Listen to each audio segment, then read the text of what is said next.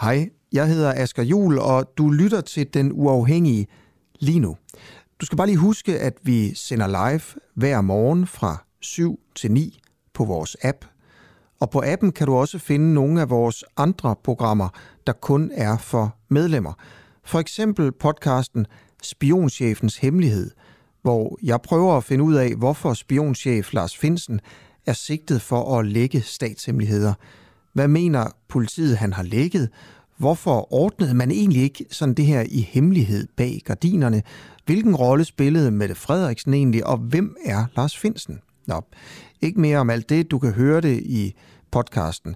Download vores app og bliv medlem, hvis du vil høre for eksempel det her program. Ja, og så slipper du i øvrigt også for den her irriterende besked i din daglige nyhedspodcast.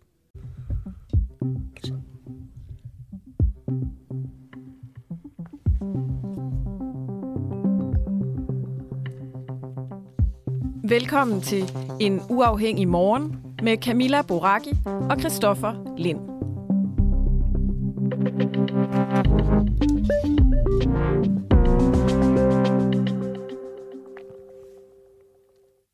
Ja, godmorgen Camilla. Godmorgen, Christoffer. Vi starter med, øh, med EU, og noget med, at EU-landene øh, skal til at indføre sådan en, øh, en mindsteløn. Ja, Og det er noget med, det kan ramme også her, i, øh, her til lands, måske.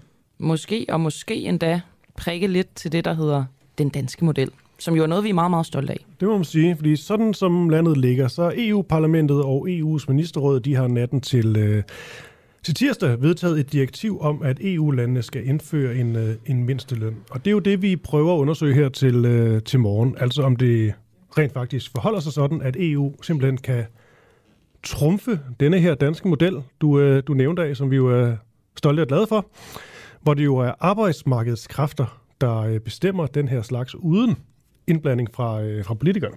Præcis. Så øh, Det er, jo, det er jo meget interessant der. Nu har vi snakket så meget om forsvarsforbehold og vores sådan, øh, altså Danmarks egen bestemmelse nede i EU og så videre. Der er jo også andre, andre dele af EU, hvor man godt kan tænke, jamen øh, mister vi noget, det er jo ikke suverænitet, men, men mister vi noget, øh, noget selvbestemmelse på en eller anden måde? Ikke? Kommer der et EU, der overtrumfer, hvordan det ellers foregår i Danmark? ja, og man kan sige, hvis øh, de danske politikere, der sidder i øh, Europaparlamentet eksempelvis, er uenige med det her, kan de så øh, altså kan de gøre noget, eller er det ligesom EU, der, der trumfer den danske model? Præcis. Vi øh, har forskellige kilder på her til morgen. Vi starter lige om et øjeblik med Niels Fuglsang, som er medlem af Europaparlamentet for Socialdemokratiet. Og efter ham, Camilla, så er det Nikolaj Willumsen, ikke sandt? Præcis, fra enhedslisten. Ja. Og øhm, De har nok to forskellige holdninger, bare på grund af, at den ene er øh, glad nok for EU, og den anden er øh, skeptisk. ja, så jeg tror umiddelbart, at de begge to er meget skeptiske over for det her forslag. Spændende. Lad os se. Niels Fuglsang, medlem af Europaparlamentet for øh, Socialdemokratiet. Det her, det. Lad os bare starte, øh, Niels, øh, undskyld, Niels Fuglsang, øh, mere simpelt. Hvad stemte du egentlig øh, selv? Godmorgen. Ja, ja godmorgen. Øh, undskyld, hvad jeg stemte til forslaget her? Ja. Øh, jamen, jeg, jeg har ikke stemt endnu, øh, fordi det er lige blevet vedtaget som en aftale, så kommer det til afstemning øh, senere. Øh, sådan formelt skal det godkendes. Men jeg kommer til at stemme nej til det. Okay, du kommer til at stemme nej. Ja, Så er det gode spørgsmål jo, øh, hvorfor? Jamen det er fordi, jeg synes, vi, vi har en øh, god dansk model, som, som du også sagde i oplægget her, som har sørget for, at vi har nogle ganske høje lønninger sammenlignet med ja, stort set alle andre lande i, i EU. Der har vi i Danmark en model, hvor det er arbejdsgiver og arbejdstagere, der aftaler lønningerne. Vi har jo ikke nogen sådan lovfastsat minimumsløn i Danmark, og det har, det har sikret, at vi har øh, nogle gode lønninger og også ordentlige arbejdsvilkår, altså ret til ferie og barsel og forskellige ting. Og det synes jeg har tjent os vel.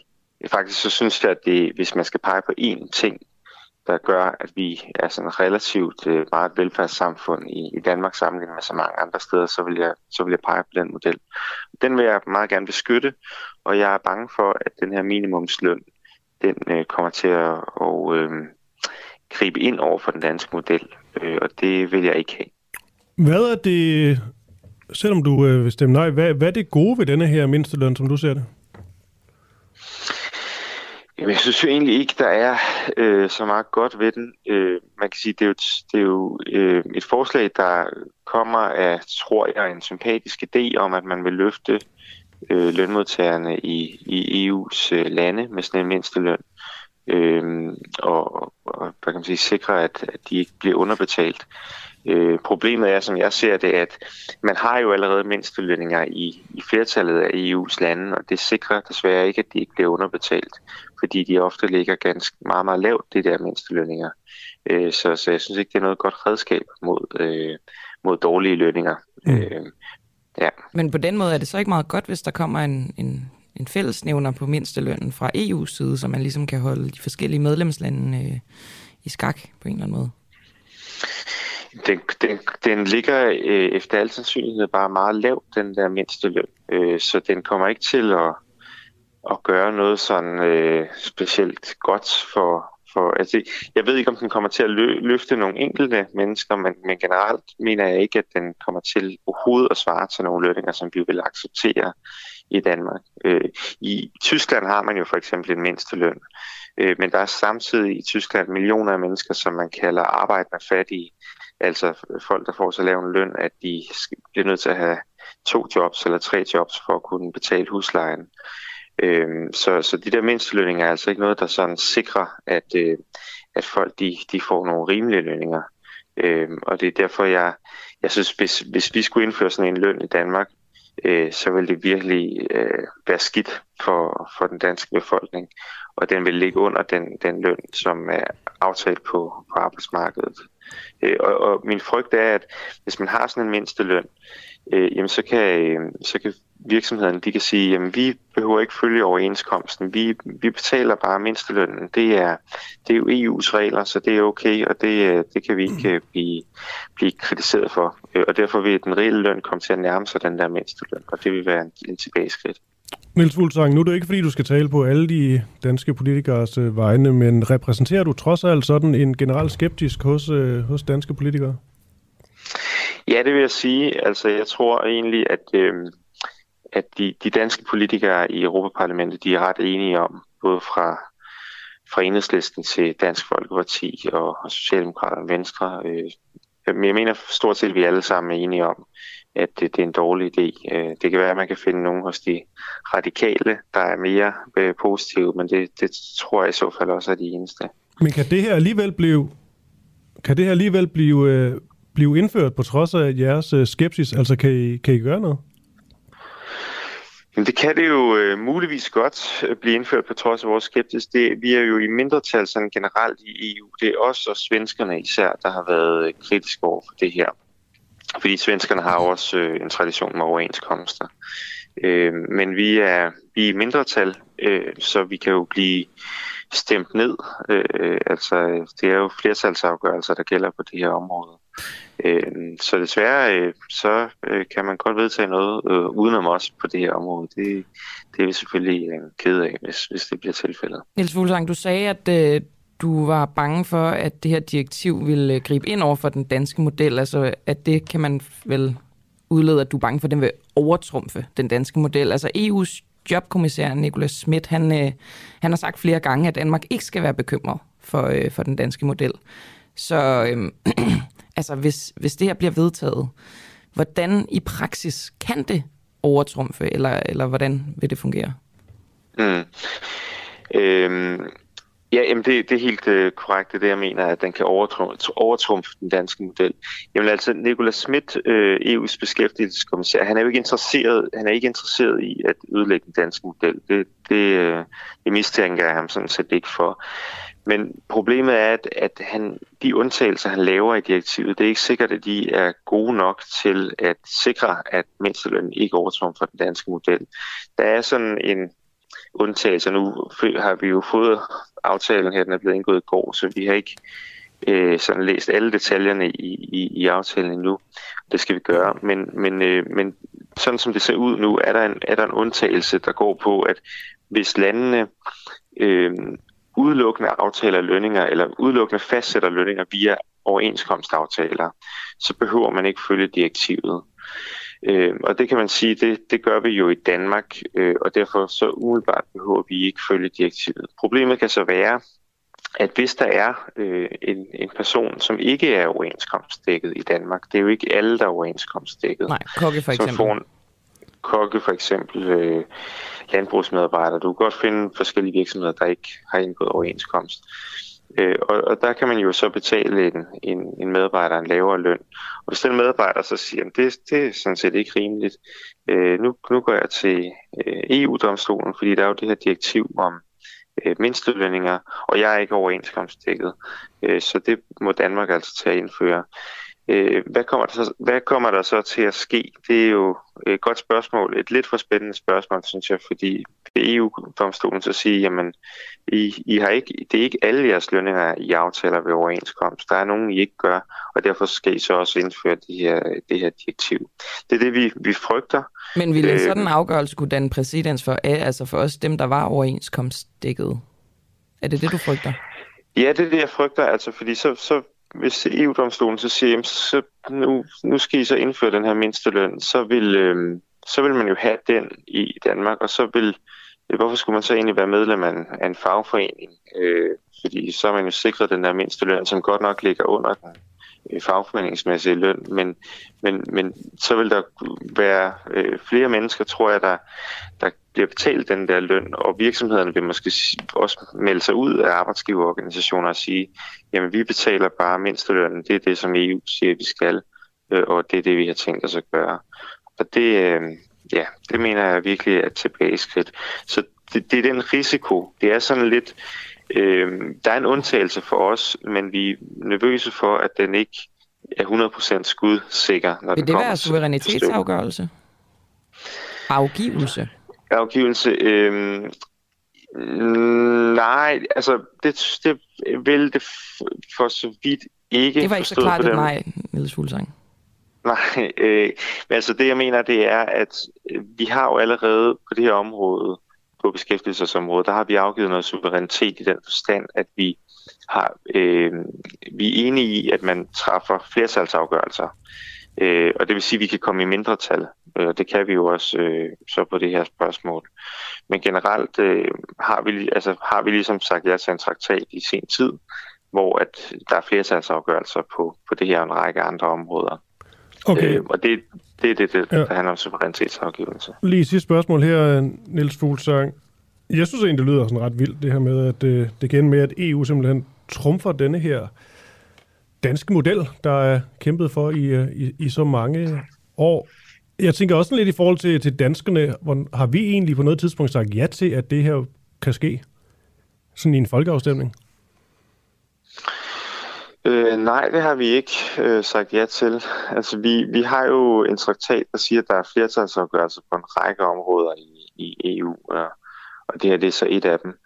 Øh, men jeg, jeg er helt enig i, jeg synes også, det, det er vildt. Øh, og egentlig øh, mener vi heller ikke, at det følger traktaten, øh, fordi der står i traktaten i øh, artikel 153, at EU ikke skal blande sig i lønforhold. Øh, og så e EU-kommissionen prøver at øh, hjemle den her øh, lov i en anden i en anden artikel, eller en anden øh, del af den her artikel. Men, men det er egentlig ret klart, som jeg læser det også, som hvis jurister læser det, at, at øh, EU ikke skal blande sig i lønforhold. Derfor så er der også nogen, der har talt om, at, at man, kan lægge, man bør lægge sag an mod EU, hvis, øh, og det ser det ud til, at det, den her lov den bliver vedtaget, fordi det går imod traktaten. Og det synes jeg i sidste øh, instans, at, at det bør man prøve, hvis, øh, hvis, det, hvis det her ser ud til, som det gør, at blive vedtaget. Okay, det var, det var klar tale her. Niels Fuglsang, medlem af Europaparlamentet for Socialdemokratiet, og øh, tak fordi du er med her. Ja, selv tak. Hej. Hej. Karin Bennedsen skriver, EU-aftalen om mindsteløn skal først godkendes i ministerrådet og derefter til afstemning i parlamentet, før aftalen kan træde i kraft. Altså, ministerrådet har jo vedtaget det her direktiv, og nu skal det så, som Niels Fuglsang sagde, han skal ned og stemme om det i, i parlamentet. Hun skriver så, at aftalen gælder ikke for Danmark, man kan selvfølgelig påvirke lønudviklingen her i, i landet, som også var det, Niels Fuglsang han sagde, ligesom det her med, at vi ikke alle sammen er dækket af en, øh, en overenskomst, og dermed så så kan det så ryge tilbage til en EU-afgørelse, og så kan det, så kan det ligesom rode ved tingene på en eller anden måde. Ikke? Men det er ret vildt, han siger, at ja, den kan, det kan komme til at trumfe den, den danske model. Og at de er klar til at lægge sagen. Spændende. Sagen mod EU. Ja, det går ud fra. Ja, det må det jo være. Det lyder som et byråkratisk helvede. Ja, men, øh, det, det skal nok trække i langdrag, den slags. Nå, vi fortsætter jo i det her spor, Kristoffer. det gør vi. Vi skal tale med Nikolaj Willumsen. Det kan være, at han er endnu mere rasende end, øh, end Niels Fuglsang, som jo er en afdæmpet herre, og men at øh, han heller ikke var glad for det her. Og Nej, vi, nej, men undskyld Camille, det, Ja. men dog rigtig interessant, Niels Fuglsang her, fordi som repræsentant for Socialdemokratiet, og jo de facto EU begejstret, fuldstændig. og når han så er så lidt begejstret for det her, så han taler om, at det kan ende med, at man øh, lægger sagen, så, øh, så er der lidt på spil her. Ja, det, det tror jeg, du er fuldstændig ret i. Det hænger ikke løst på Socialdemokrater at, og kritisere EU på den måde. Det hænger lidt løsere på, øh, på folk fra enhedslisten, blandt andet dig, Nikolaj Willumsen, som er medlem øh, af Europaparlamentet for netop enhedslisten. Det er måske overflødigt at spørge, hvad du kommer til at stemme om det her øh, direktiv om mindstløn. Og godmorgen. Godmorgen. Øh, ja, det er, øh, det er meget alvorligt med det her direktiv, og jeg kommer selvfølgelig til at, at stemme nej til, øh, øh til det forløbige, øh, den forløbige aftale, der er lavet, når den skal stemmes om i, i EU-parlamentet. Fordi det er en, det er en rigtig dum øh, idé, og det kan have skadelige konsekvenser for den danske arbejdsmarkedsmodel. Det her, som vores lytter Karin Bennedsen, hun skriver med, at aftalen gælder ikke for Danmark, men kan selvfølgelig påvirke lønudviklingen her i, i landet. Øh, kan, du, kan du uddybe det, at den gælder ikke for Danmark? Jamen, jeg tror, der er to ting, som er vigtige at være opmærksom på i forhold til, hvad kan påvirke Danmark. Altså for det første, øh, så øh, er det ganske enkelt sådan, at, at et direktiv per definition gælder for alle borgere i EU. Og ikke mindst, når man så har det her direktiv, der siger, jamen det gælder for alle lønmodtagere, så er der en kæmpe stor fare for, at EU-domstolen øh, på sigt vil, øh, vil vurdere, at det her direktiv gælder for Danmark, og altså dermed, at danske borgere med EU-domstolens briller har ret til at blive dækket af en lovbestemt mindsteløn, og dermed at Danmark kan blive pålagt at indføre en, en lovbestemt mindsteløn. Det er en, det er en fare, der er. Det er øh, kun EU-domstolen, der kan afgøre det, så når, når EU-kommissæren siger, at øh, det skal vi ikke være bange for, øh, så, øh, altså, så, så er det ikke juridisk spændende, øh, fordi det er domstolen, der ligesom afgør det. Den anden del, som er vigtigt at være opmærksom på, det er der også en del af det her forslag, der går på, at EU øh, vil øh, til at, at øh, komme ind over håndteringen af vores overenskomster. Altså øh, i virkeligheden positivt set vil man gerne have, at der bliver flere, der bliver dækket af kollektive overenskomster. Det er jo, det er jo godt, Mm-hmm. men hvordan vil man gøre det? Og hvad er i virkeligheden konsekvensen af, at EU lige pludselig blander sig i, i overenskomsterne? Og der kan man sige, at den del af forslaget, den vil Danmark være dækket af fra dag 1, fordi man siger ligesom alle lande, der ikke har en overenskomstdækning på mindst 80 procent, de vil skulle øh, lave sådan nogle handlingsplaner, og de skal sendes til EU, både til kommission, til råd og til EU-parlamentet. Så vi går fra en situation, hvor man kan sige, at kollektive overenskomster i Danmark er et spørgsmål for arbejdsmarkedets parter. Så bliver det lige pludselig et spørgsmål, hvor, hvor danske politikere kommer ind over, men også hvor EU øh, kommer ind over. Det er jo en, en meget, meget stor ændring af vores system, hvor man kan sige, hvor ender det henne? Altså vi har jo gang på gang set, ikke mindst i den her proces, at både EU-kommissionen og flertallet af EU-parlamentet, og sågar også øh, flertallet af EU-medlemslande, har meget lidt forstand på, hvordan den danske arbejdsmarkedsmodel øh, fungerer. Og det frygter jeg kan komme til at ramme os i forhold til vores kollektive overenskomster fremover. Hvis det nu var sådan, at alle øh, områder af det danske arbejdsmarked var øh, dækket af overenskomst, ville, øh, ville, det så, ville vi så være øh, fredet, så at sige? Ja, det er rigtigt. Altså hvis vi, hvis vi, var over, hvis vi havde en overenskomstdækning over 80 procent, men, men den vurdering, der ligesom er, er, at vi ligger omkring en 70 procents overenskomstdækning, og dermed vil vi ligesom fra dag 1 være, være dækket af, af det her forslag. Så man kan sige, det her forslag kommer til at få konsekvenser for Danmark, hvis det går igennem. Det kan få øh, meget vidtgående øh, konsekvenser. Det kan øh, øh, øh, på, på sigt ikke mindst, men, men lige meget hvad, så får det øh, konsekvenser, og det er derfor, jeg er så øh, bekymret for det. Og det er jo flere, der er. Øh, jeg kan ikke lade være med at tænke, jamen øh, i sidste ende, så er det vel en vurdering af, hvad vil vi helst? Bevare den danske model, eller være med i EU? Hvad vil du helst? Jamen, jamen jeg vil helst bevare den danske, den danske model, øh, det er klart. Øh, og der er ingen tvivl om, at det her det er alvorligt. Og, øh, og, og som jeg også lige sagde, inden jeg kom på, altså at når man hører, at, at den socialdemokratiske regering er, er åben for at gå til EU-domstolen for at få, øh, få det her forslag kendt ulovligt øh, og annulleret, jamen øh, altså, så er det dels positivt, synes jeg, at de er parat til at, at gå så langt, fordi det er nødvendigt. Men det er også, siger også noget om, hvor vidtgående øh, et forslag det, det er. Det er jo heldigvis sådan, at vi har set både den danske socialdemokratiske regering og Sverige, øh, den svenske socialdemokratiske regering, være ude og sige, at de øh, vil stemme nej øh, til det her forslag. Men det er vel lige meget, når det er flertalsafgørelser, der afgør det i det her tilfælde? Altså, nu har vi jo ikke, nu brættet jo ikke gjort endeligt op, men du har helt ret i, at hvis vi sad her sådan den her morgen og ligesom tænkte, nej, nah, ved du hvad, det er bare flertallet i parlamentet der kommer til at stemme det her ned, og det er bare flertallet af medlemslandene, der kommer til at stemme det her ned, og så er det, så øh, er det slut. Øh, don't worry, vi drikker morgenkaffen videre. Så vil vi øh, være naive. Der er ingen tvivl om, at der er en stor fare for, at, at flertallet af, af medlemslandene vedtager det hen over hovedet på Danmark og Sverige, og at flertallet af medlemmerne i EU-parlamentet vedtager det hen over hovedet på de, på de nordiske øh, medlemmer. Øh, men, men, men det skal vi selvfølgelig vente og se, og det er klart, at både den danske regering og også os, der er i EU-parlamentet, skal selvfølgelig gøre alt, hvad vi kan for at, at kritisere det her forslag. Og jeg synes også, det er vigtigt at være opmærksom på, at, at kritikken af det her forslag er ikke isoleret til de nordiske medlemmer. Altså, der er også øh, medlemmer af Øh, af EU-parlamentet, også i, øh, i Venstrefløjsgruppen, hvor jeg sidder, som er fra eksempelvis Sydeuropa, som synes, det er en rigtig dårlig idé, øh, at EU skal til at blande sig i, øh, i løn.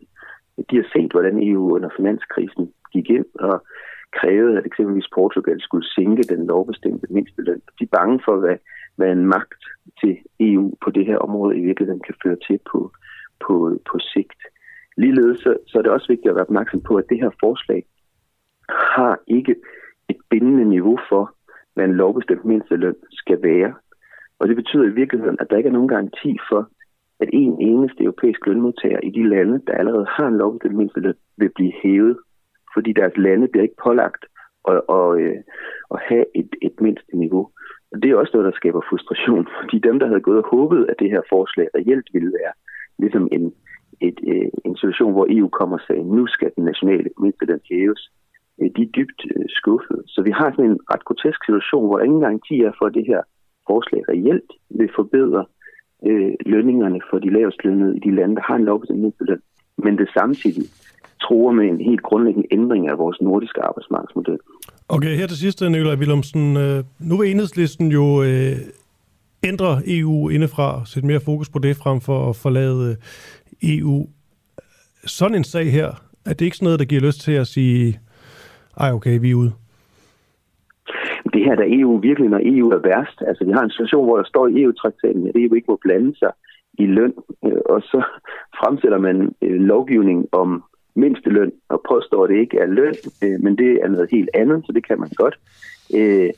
Og, og så er man ovenikøbet i gang med at, at køre Danmark og Sverige fuldstændig, fuldstændig over øh, det, er da, det er da virkelig, virkelig EU, når, når EU er værst. Og det, det, det er også derfor, at vi i enhedslisten er øh, kritiske over for EU, og at vi i den her sag helt konkret ikke alene vil, vil stemme imod, øh, som vi har gjort og vil gøre både i Folketing og i EU-parlament, men også siger, at Danmark skal, skal sætte foden ned og, og, øh, og øh, gå til EU-domstolen for at få øh, det her forslag kendt ulovligt, fordi yes. det mener jeg, øh, det er. Okay. Nikolaj Willumsen, medlem af Europaparlamentet for Enhedslisten. Øhm, tak for, at du er med her, og god dag til dig.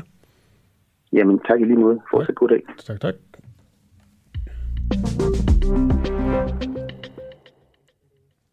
Er det en fejl, at en flok pensionister skal flytte fra en Nørrebro ghetto? I sidste uge der besluttede Københavns forrepræsentation at sælge 260 af det sociale boligbyggeri i Mjølnerparkens boliger for at komme ud af denne her famøse ghetto-liste.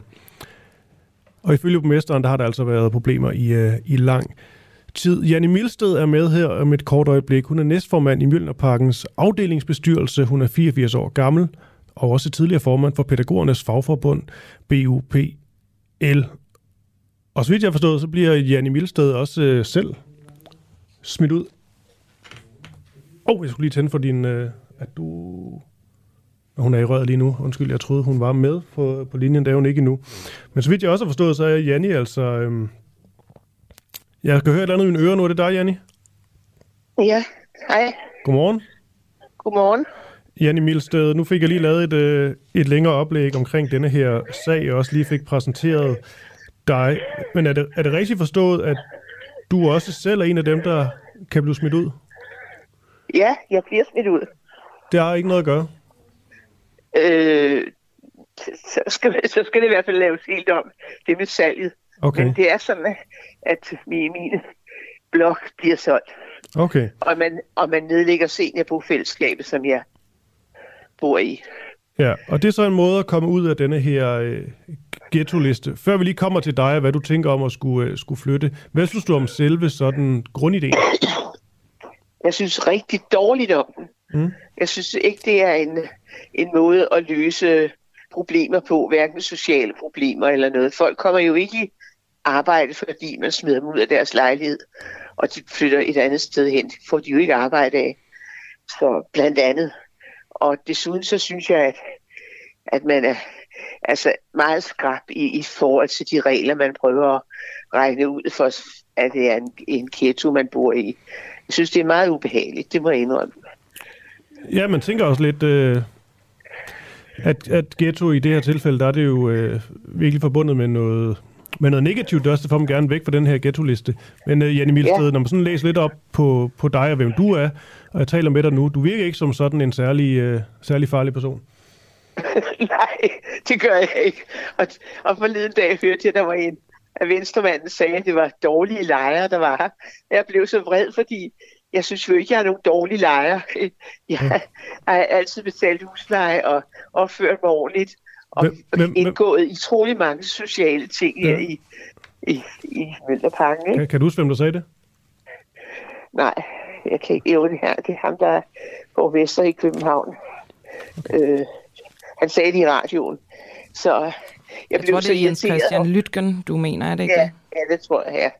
ja. Som vi er med senere. Ja. Så kan vi lige tage den, ja. den videre. Øhm, at du i hvert fald ikke ja. føler lige frem, at du er en dårlig øh, lejer. Hvor skulle du egentlig øh, flytte hen, Janni? Ja, det ved jeg ikke. Det har jeg ingen idé om. Altså, de har jo lovet, at eller de har lovet, nogen har sagt, at du mere et ejendomsselskab vil bygge noget over på lygten. Men det er ikke kommet i gang endnu, og det er ikke godkendt på nogen måde endnu. Så jeg ved ikke noget. Jeg ved heller ikke, hvad det jeg ved ikke, om det bliver bygget, jeg ved heller ikke, hvad det kommer til at koste. Mm. Fordi vi jo i mit seniorbofællesskab, hvor vi er 18 lejre, der er vi jo alle interesseret i at beholde bofællesskabet. Og det sjove ved det er, at der er jo rigtig mange politikere, der synes, det er en god idé, fordi man, jeg skal sige, man hjælper hinanden utrolig meget. Så kommunen på en eller anden måde sparer penge ved, at man bor i et seniorbofællesskab. Så det er lidt ærgerligt at nedlægge os, og vi er Danmarks ældste øh, almene bolig, øh, seniorbolig. Øh, og vi bliver 35 år i år. Ja. Så det er lidt underligt, ved, at vi ryger med ja. i det her. Ved du, hvor mange i det her, Hvad du? Ved du, hvor mange i det her øh, bofællesskab, der er indvandrere eller efterkommer indvandrere? Det er der ikke nogen, der er. Nå. Ja. Okay. Så det er bare jer, øh, jer ældre, der skal ud? Øh, ja, altså det hele, det hele den blok, jeg bor i, hvor, hvor der så også er to opgange, som er i seniorbofællesskab, ikke? Okay. Ved, ved, har du ja. nogen idé om, hvorfor? Altså, er det tilfældigt valgt, eller er det fordi, det måske var nemmere at flytte jer, eller ved du, hvad tankerne er bag? Øh, nej, altså, der har man jo bare tegnet op og sagt, det er sådan en, øh, fire gårde, kan man sige. Og dem er der så to af, og det, det er de midterste i Møllerparken. Der har man sagt, at man vil sælge dem. Øh, og i den forbindelse vil, vil man så bringe antallet af familieboliger ned. Og det er det, som, som man har ville øh, politisk ville have, at, at, seniorbo, eller, at familieboligerne skal være færre. Mm. Altså vi har fra afdelingsbestyrelsen, der sidder jeg jo i os, der har øh, der har man foreslået i stedet for, at man skulle ommærke nogle lejligheder, for det kan man også godt i forhold til loven. Altså for eksempel lave en treværelseslejlighed om til tre ungdomsboliger, men det har man ikke villet fra, fra Bovitas side. Mm. Så der har man heller vil sælge noget af det, som man på den måde fik gjort Møllerparken mindre. Okay. Har du egentlig nogensinde følt dig utryg som beboer i Møllerparken? Nej, det har jeg faktisk ikke. Jeg er utrolig glad for at bo her, og det virker sådan meget landsbyagtigt. Man kender mange, og man hjælper hinanden og sådan noget. Så jeg, jeg forstår simpelthen ikke. Altså selvfølgelig har man på et tidligere tidspunkt, da der var bandekrig, der har der, der har der måske været noget andet, men jeg har aldrig følt sådan. Og jeg har også altid følt, at de, de unge var meget hjælpsomme, når man kom med varer og ville hjælpe en og sådan noget. Så jeg har aldrig følt mig utryg Har du haft nogen daglig gang med, øh, med folk, der ikke er etnisk danske? Ja, ja. Ja, ja. ja. ja det, for dem er, der jo, dem er der jo mange af her i min, i min gård. Ja. Men vi kender jo hinanden og snakker sammen og sådan noget, så, okay. så, så det, det fungerer meget godt. Okay, lige til sidst, øh, Janni, fordi vi taler jo med uh, Jens Christian Lytten uh, senere, så vi tænker egentlig bare at tage, tage debatten med, med ham også. Det var egentlig også bare lige for at få en, en, en ja. beboer på, en der i den grad har noget, noget på spil. Jeg skal lige høre, altså flytter du helt frivilligt, frivilligt hedder det, eller skal de ligesom uh, slæbe slæb, slæb derud, skulle jeg sige? Ja, altså, ja, jeg ved ikke rigtigt, om jeg lægger mig til radiatoren, eller hvad ja. jeg gør, men, men øh, jeg flytter ikke frivilligt, men på den anden side, så kan man jo også sige, altså hvis de... Øh, altså det er svært at gøre ret meget andet, end at protestere med ord. Ja. Øh, rent fysisk, der tror jeg, det bliver vanskeligt. Ja, du kunne jo øh, godt linke dig til radiatoren. Det kunne da være ja, det vilde kunne billeder. Godt. Det kunne, ja, det kunne være fint, ja. Mm. Men øh, ja, jeg ved ikke rigtigt. Ja. Men lige nu gør vi det, vi hænger, vi hænger jo banner op, og vi skriver, og vi prøver hele tiden på at gøre opmærksom på den uretfærdighed, der ligger i det her. Ikke? Ja. Så, og lige nu er de ved at grave gårdene op her, så har ser forfærdeligt ud af alle vegne. Ja. Så vi synes jo, når der skulle bygges nogle ungdomsboliger i nogle, nogle af de her, så kunne der lige så godt blive bygget et seniorfællesskab også. Men det hjælper jo selvfølgelig ikke alle de andre med en anden etnisk baggrund. Men de ryger jo så ud alle sammen. Det er ligegyldigt, mm. der. Ja. Alright. Janni, Janni Milsted, næstformand i Mjølnerparkens afdelingsbestyrelse. Mange tak, fordi du, uh, du var med her. Så må du lige høre med, når vi taler med Jens Christian Lytten uh, lidt senere her til morgen. Det er klokken 8.40. Tak for det. Tak skal du have. Hej. Godt. God dag. Hej. Christoffer, jeg synes, det, det er interessant det her med, at det her er jo et tiltag, som, øh, som jeg går ud fra. Jeg antager, at øh, man har lavet for at forbedre integrationen i virkeligheden. Ikke? Mm-hmm. Og så hører man fra en 84-årig dame, dansk 84-årig dame, øhm, at integrationen faktisk går fint. At de kender hinanden og hjælper hinanden i Mjølnerparken. Det lyder bare ikke sådan særlig ghettoagtigt. Selvfølgelig skal der nok være nogle ting, som peger på, at det er en ghetto. Men umiddelbart, så skulle det jo være dem, der bor der, som, øh, som skulle være mest utilfredse, ikke? Jeg synes, det her lyder som et eller andet, der er sket på et, øh, Altså på et skrivebord? Et stort palisander skrivebord. Ja, ja, hvor man så finder ud af, at hvis man lige sælger 260 øh, boliger, så er der ikke lige så mange boliger, så kan man slippe med det her ghetto-liste mærkat på en eller anden måde. Jeg synes, mm. det lyder helt, helt underligt, alt det her faktisk. Sådan noget, der lyder godt på papiret, men er helt underligt i praksis. Ja, hvis han oprigtigt talt har kaldt nogen for dårlige sådan lejer eller, eller betaler, uden rigtig at kunne verificere det, eller ligesom tage hver enkelt sag og tale ud fra dem, så er det da ikke vildt problematisk. Men det må vi jo øh, forholde om til senere. Det gør vi nemlig, når øh, Jens Christian Lytten han er med klokken 20 minutter i 9. Klokken den er 33 minutter over 7, og nu skal vi tale med Anna Paulin, der er klima-, energi- og forsyningsordfører for Socialdemokratiet. Fortalte regeringens klimaordfører, altså Anna Paulin, usandt om atomkraftværker. I 24-7's radioprogram Mette og Magten, der kommer Anne Paulin øh, med flere påstande om atomkraftværker. Vi kan lige høre, øh, hvad det var, hun sagde her. Det er jo så også lidt et falsk billede, som, som du tegner af, at et, et atomkraftværk er sådan noget, som vi bare kan trykke start på og tænde op en dag, hvor, hvor det ikke øh, blæser. Fordi det er jo ikke sådan, et atomkraftværk øh, fungerer. Det står jo og et atomkraftværk er jo ikke sådan et, man bare kan regulere øh, hurtigt op og ned på, ligesom Jo, man det gør med... Det er det. det Okay. Altså FN's organ for økonomi i, i Europa, UNESCO, eller hvad kan man sige, det internationale ato- atomenergiagentur, viser, at reguleringstiden for atomkraftværker ligger på 20 minutter fra maks til minimum effekt. Atomkraftværker i Frankrig og Tyskland, de har gjort det overvis. Den der idé om, at man ikke kan lave det, der hedder load following med atomkraft, at det ikke kan følge fluktuerende energikilder, det har ikke nogen råd i virkeligheden. Altså det, Så du det, siger, at det er lige så let at øh, regulere, øh, opjustere og nedjustere på et atomkraftværk som øh, sol- og vindenergi? Den ene er styrbar atomkraft. Du kan skrue op og ned for den. Man har gjort det i årtier. Også gjort det i Sverige. Man har gjort det i Frankrig. Man har gjort det i Tyskland. Man har gjort det i Schweiz. Det, altså vind og sol bestemmer du ikke over. Det, er det, det er det, der er hele problemet med det her. Det er jo, at du ikke bestemmer over de her energikilder. Det er ikke for at sige, at vi ikke skal have dem, men det er at sige, at vi skal have nogle energikilder, der er grønne bagved, som så kan reguleres op og ned, når vinden ikke blæser og solen ikke skinner.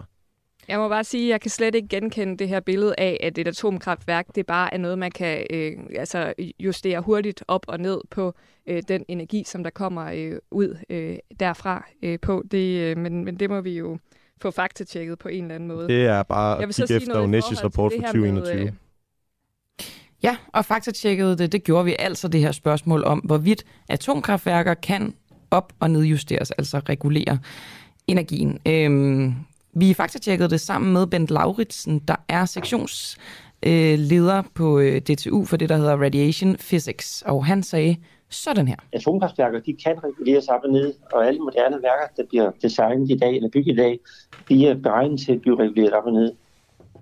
Så det gode spørgsmål er jo selvfølgelig, Anne Paulin, klima-, energi- og forsyningsordfører for Socialdemokratiet. Har du ret, eller har eksperten ret? Og godmorgen. Godmorgen. Altså, det som var min pointe i den her debat, det er, øhm, at atomkraftværker ikke er lige så gode til at regulere hurtigt op og ned for som øh, sol og vind. Øhm, og det er øhm, et indtryk, som jeg bygger på øh, blandt andet et øh, folketingssvar, øh, hvor øh, Klima- øh, og Energiministeriet giver deres øh, sådan konsoliderede øh, vurdering af, øh, hvad det er, øh, atomkraft øh, kan øh, i forhold til øh, vind og sol, øh, i forhold til det her med at regulere hurtigt op og ned på det. Og vi har jo så en ekspert, som siger utvetydigt, at det er ikke rigtigt. Altså, at det faktisk er nemmere at regulere på atomkraftværker. Så igen, har du og øh, det her folketingssvar ret, eller har eksperten ret? Jamen altså, jeg er jo ikke øh, forsker, og øh, når jeg udtaler mig i sådan en debat, så øh, baserer jeg mig jo på, øh, på den viden, som, øh, som der er tilgængelig øh, øh, for mig, og læner mig selvfølgelig op af øh, den viden, som der også er i Klima- og Energiministeriet, øh, hvor de jo så til gengæld henter deres viden blandt andet fra Energistyrelsen, hvor der jo sidder rigtig, rigtig mange mennesker og arbejder med netop det, det danske øh, energisystem. Og noget af det, som, som de skriver i det her, eller som, som øh, der, der så står i det her folketingssvar, det er, at øh, kernekraftværker er ikke så gode til at regulere op og ned, hvilket er en ulempe i forhold til vind og sol, som kan nedreguleres i perioder med for meget effekt. Nu, nu siger Så du det det, var- jo så igen, Ja. altså, så, øhm, så, øh, så gentager du jo så øh, noget fra Energistyrelsen og fra, fra ministeriet. Mm. Men alligevel, altså, så, så, kan du, så kan jeg måske læse et svar ind i det, at du siger, så har den ekspert, som er førende ekspert på atomkraftområdet, så har han ikke ret. Fordi han siger jo det modsatte, og han siger endda, at det her, det er sådan en, øh, sådan en myte, en usand myte, som bliver båret rundt om atomkraft. Ja, altså igen, det er jo ikke mig, som der er øh, ekspert eller øh, forsker inden for, øh, for energi eller øh, atomkraft. Det er Øhm, klart, men du er jo repræsentant, kan man sige, mm. for regeringen på det her område. Så Det jeg- er, og, så, ja, og det det er også, og jeg har også selv, rigtig meget tillid. Jeg har også rigtig meget tillid til, at øh, den vurdering, som der så kommer øh, fra øh, folk, som der sidder og arbejder med det danske energisystem osv., at man kan øh, læne sig op øh, af den. Øhm, og jeg kan jo også se, at der jo også, altså hvis I havde spurgt en, en anden forsker, så kunne det være, at de havde fået et, øh, et andet svar. Øhm, jeg kan jo i hvert fald se, at eksempelvis Brian Vad Mathisen øhm, han er jo ikke også har ekspert været ude. i atomkraft. Han er ekspert i noget andet, altså det er sådan noget energiforsyning, Han ikke? er, han, er, han er ekspert i energiplanlægning. og i, hvordan det er, at vores energisystemer, de, øh, vores energisystem, de spiller sammen. Så ham stoler du mere på, når se, det kommer til, hvordan atomkraftværker fungerer, end en atomkraftværksekspert? Altså, øh, ja, det, det som er min pointe, det er, at vi skal jo se på det også i forhold til det danske øh, elsystem. Og jeg vil gerne gå så langt som at sige, at hvis det kommer til at fremstå sådan i det her interview, øh, eller undskyld, i middag og magten, i den mm. debat, som jeg var i, at man slet ikke kan øh, regulere op og ned på, øh, på atomkraftværker, øh, så var det ikke meningen, at det skulle fremstå så sort og hvidt, fordi det, øh, det anerkendes også i det her folketingssvar, som jeg, øh, som jeg refererer til, og som jeg blandt andet bygger øh, min, øh, mit øh, hvad hedder det, bidrag til debatten på øh, at det er muligt at øh, skrue op og ned øh, for atomkraftværker, men at det stadigvæk øh, er hurtigere øh, at skrue øh, op og ned for vind øh, eksempelvis. Øhm, og øh, det er stadigvæk mit indtryk, at i forhold til det elsystem, som vi har i Danmark, som er kommer til i fremtiden at være meget domineret af øh, vind og sol og de her fluktuerende energikilder, at der er atomkraft ikke nødvendigvis øh, et, øh, et super godt sådan, øh, supplement øh, til det. Nej, det er, jo, det er jo fair nok at være øh, af den overbevisning, men, men jeg synes bare stadig ikke, at at jeg har helt fået klart svar på, om du vil afvise det, som Bent Lauritsen siger. Altså Bent Lauritsen, som er sektionsleder på øh, DTU Fysik for det, der hedder Radiation Physics. Han siger, at det er ikke rigtigt det her med, at det, øh, at det er nemmere at regulere vind og sol, end det er at regulere atomkraftværker.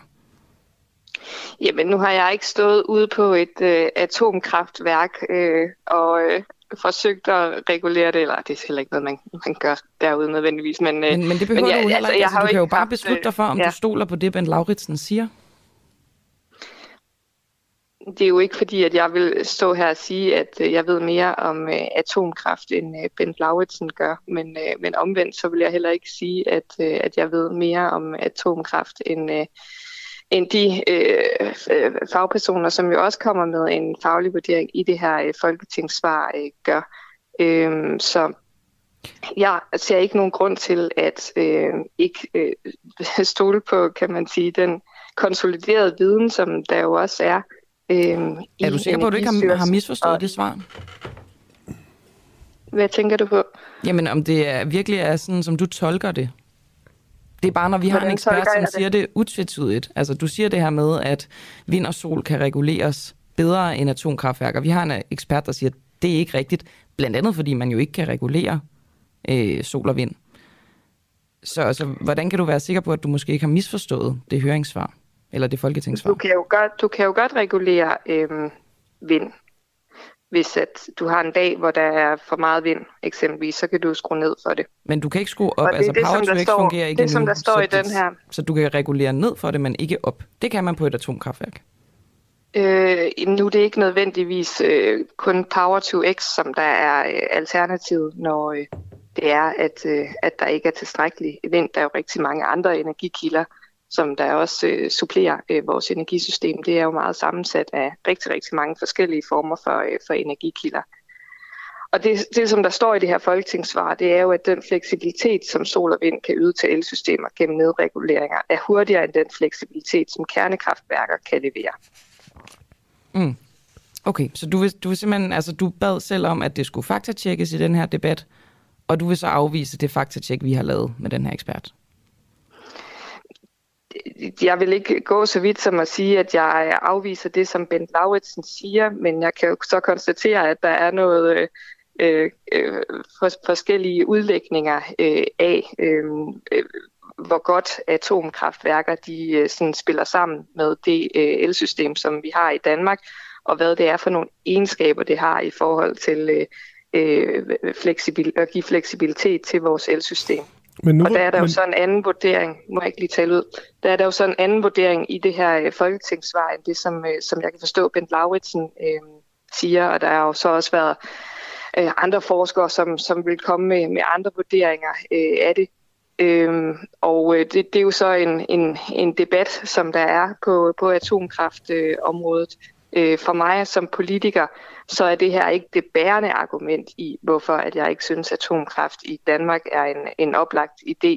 øh, det er en øh, af mange ting, som der, der spiller ind i sådan min samlede øh, vurdering af, hvorfor jeg ikke synes, at atomkraft øh, er en, en stor gave øh, til det danske energisystem. Men nu handler det om det her, det her faktatjek, det har vi så begået, og du i hvert fald, på trods af det ikke ligger der fladt ned, så nævner så alle de her andre eksperter og kilder, I, uh, I ligesom forholder jer til og lytter til.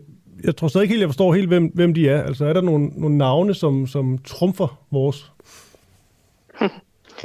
altså det, det er jo det er jo den, øh, kan man sige, den kon- konsoliderede vurdering øh, i Klima- og Energiministeriet og i Energistyrelsen, øh, den faglige vurdering der, øh, at øh, den fleksibilitet, som sol og vind giver til elsystemet, øh, er hurtigere end den fleksibilitet, som kernekraftværker kan levere. Hvem, hvem, hvem er de? Hvem er de? Ja, er der ikke nogen navne på de eksperter? Nej, det er jo, altså det er jo, kan man sige, sådan et, øh, det, det er jo ministeriets øh, vurdering på baggrund af øh, den, den viden, som der også er i Energistyrelsen med folk, som der arbejder med det danske energisystem hver dag. Altså det interessante er jo, at der ikke bliver sat penge af til forskning på området med atomkraft. Dermed så er øh, Bent Lauritsen øh, nærmest enestående i at være forsker i lige netop atomkraft. Så, så de forskere, som, som du henviser til der, som så der så ikke er navne på, det må jo så være nogen, der ikke er eksperter i atomkraft. Men du må vel medgive, at det er vel sådan en som Bent Lauritsen, der kender mest til, hvordan man kan regulere et atomkraftværk, og hvor fleksible de er. Øh, jamen, jeg er ikke ude på at diskreditere øh, Bent Lauritsen, men jeg ser heller ikke nogen grund til, at øh, man ikke kan stole på en vurdering af, at øh, i forhold til at give en fleksibilitet til det danske øh, energisystem, øh, at øh, der er den fleksibilitet, som sol og vind kan yde til elsystemet. Men der må jo være en af parterne, som har facts på, øh, altså som har faxene øh, ret, så at sige. Ikke? Du, du beder selv om et faktatjek, og enten så er det dem, mm. du henholder dig til, eller også så er det Bent Lauritsen. Og så må du jo ligesom vælge, hvem der har ret, og hvem der har uret. Så hvem, hvem har ret?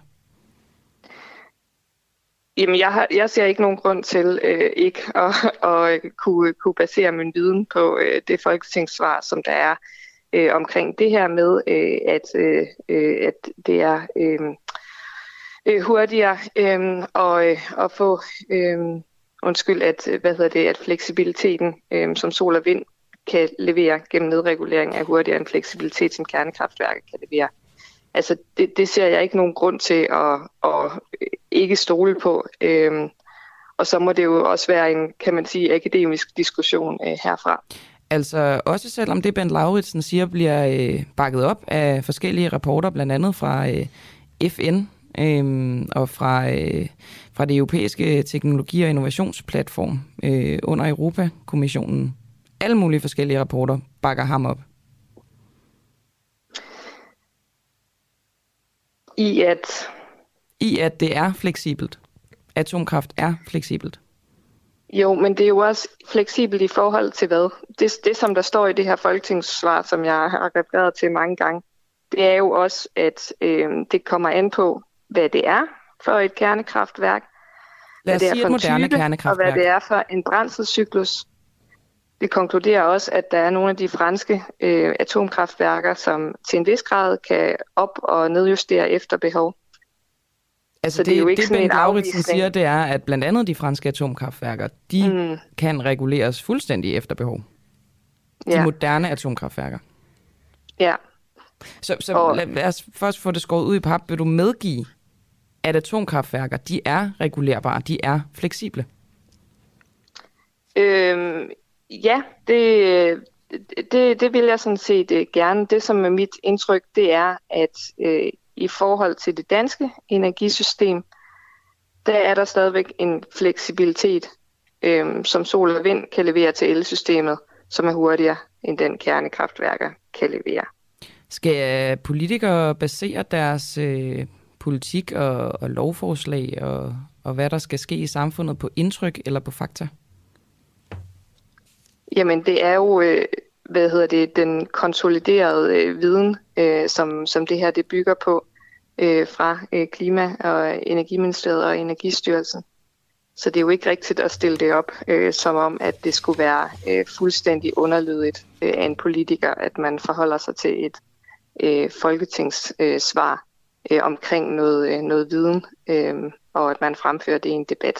Mm.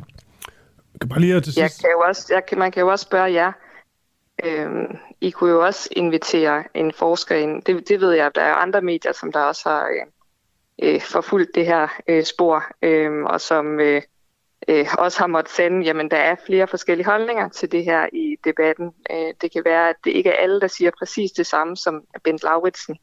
Det men, betyder jo ikke, at Ben Lauritsen øh, lyver, men at der kan nej. være forskellige øh, holdninger og forskellige udlægninger af, mm. øh, hvordan øh, det her det fungerer i praksis, og mm. hvordan og hvor godt atomkraft øh, ville kunne fungere i en dansk øh, kontekst. Men med den tanke og den pointe, så er der jo ingen grund til overhovedet at foretage et faktatjek. Fordi så ligegyldigt hvem, der udtaler sig, så vil du kunne sige, ja, ja, men du kunne også tale med en anden.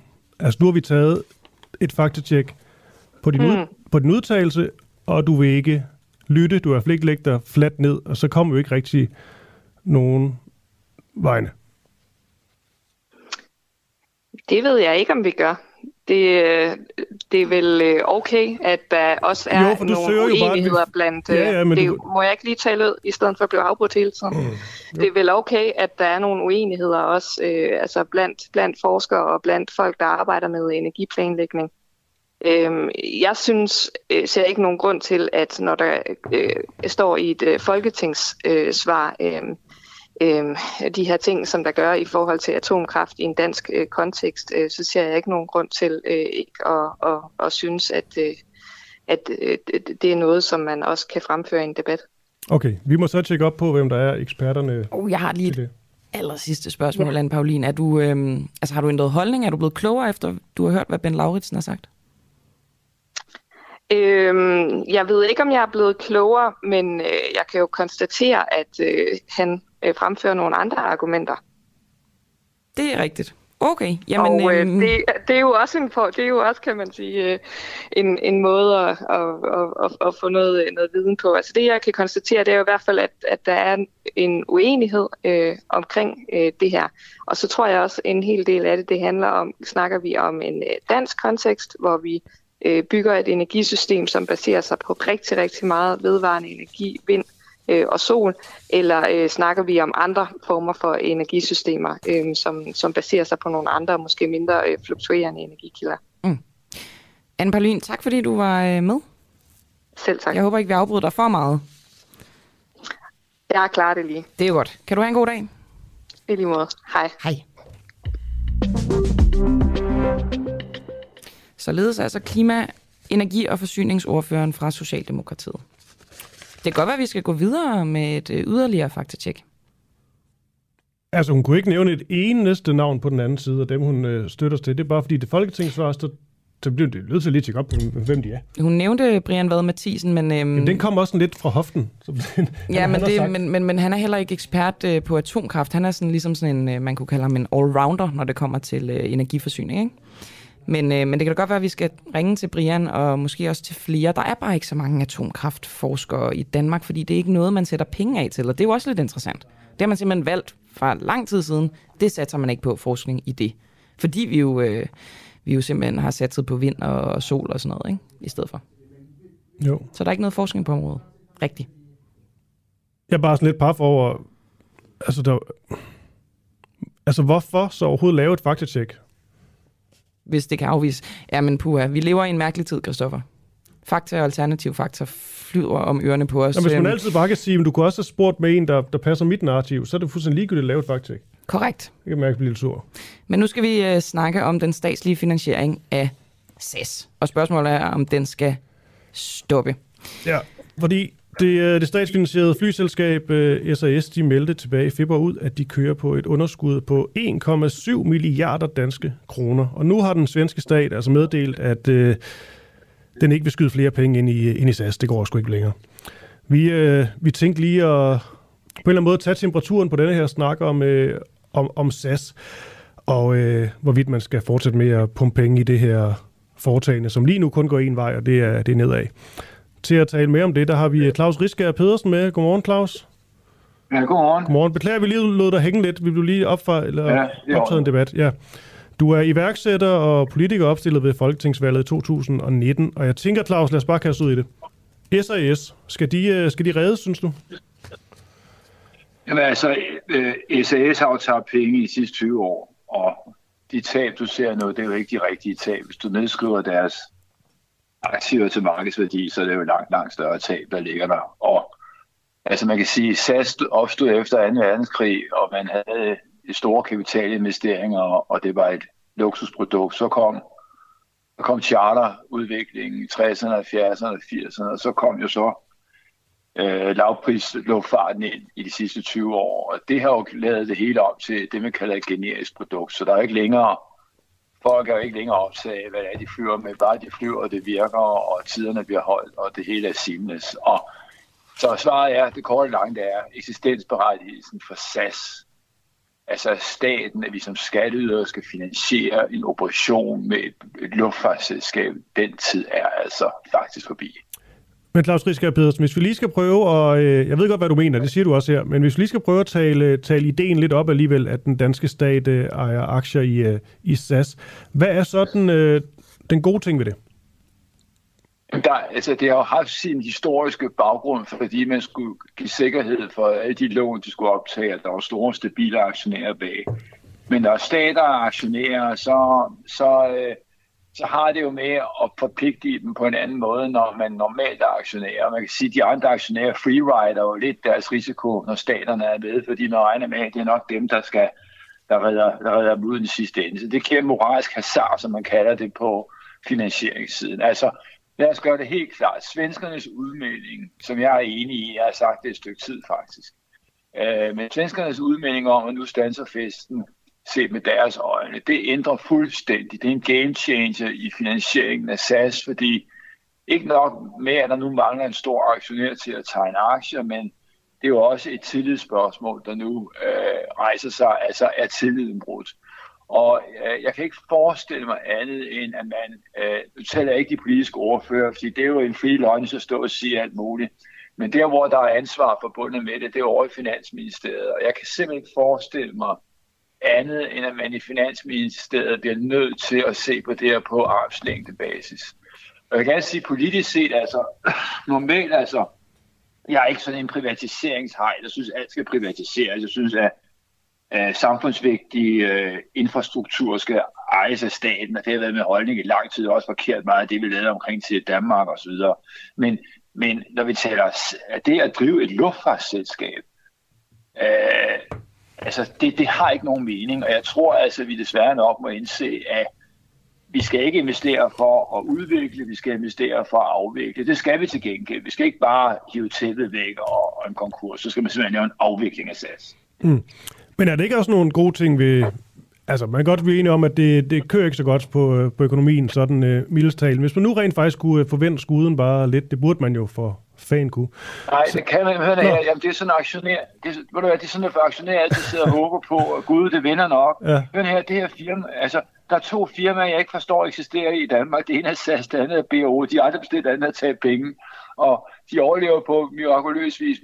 BO er lidt mere mirakuløs end SAS, vil jeg sige. Det er jo trods alt en privat virksomhed. Men SAS har jo så overlevet på gentagende statsfinansieringsrunder.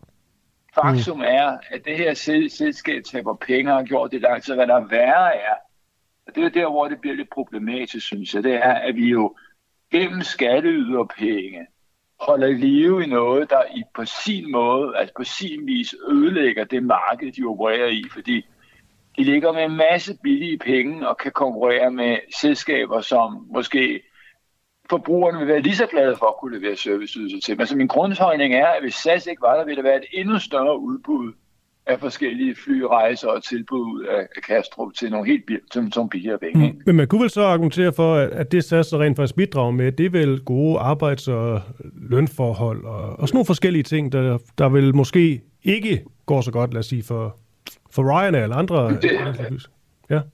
Nå, men altså i Danmark arbejder vi jo øh, efter øh, den, de overenskomster, der er. Det er jo praksis i Danmark, og der er jo ikke forskel på det. Jeg ved godt, der er nogle lavprisflyselskaber, der er ude at spekulere i den del af det, men vi er nødt til at holde æbler og pærer adskilt. Altså, det er jo et politisk tema, du rejser Ja.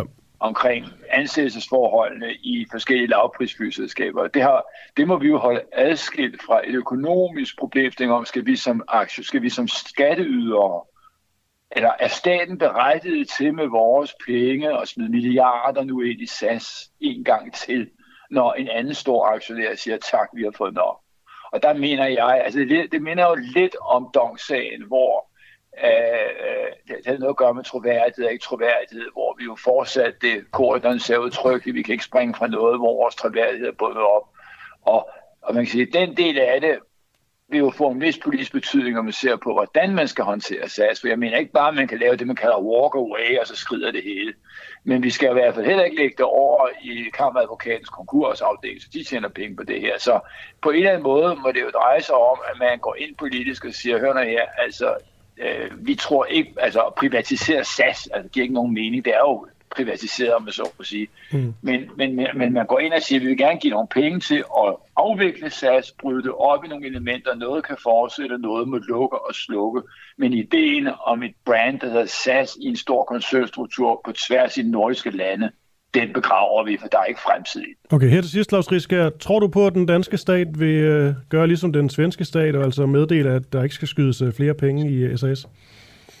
Nej, jeg tror, at det ender med, at den danske finansminister tager en snak med den svenske og siger, at det er meget muligt, at I ikke har lyst til at være med. Men altså, øh, bordet fanger, kære venner, og øh, vi vil også godt øh, medgive, at vi skal trækkes ud af det her. Det bliver også vores indstilling øh, til Folketinget i Danmark. Men nu skal vi altså have det her gjort ordentligt, og øh, hvis I tror, I bare skal stikke hagen mellem benene og efterlade os med regningen for at rydde op i det her, så kan I godt tro om igen. Så vi øh, rejser nogle penge, men vi putter alle pengene ind i et øh, i en ledelsesstruktur. Det bliver ikke ledelsen i SAS, der skal afvikle det her, øh, whatever. Altså, man sætter et hold ind af finansfolk og folk, der kender til operationer i de markeder her, og så beder man dem om stille og roligt og få afviklet det her hurtigst muligt.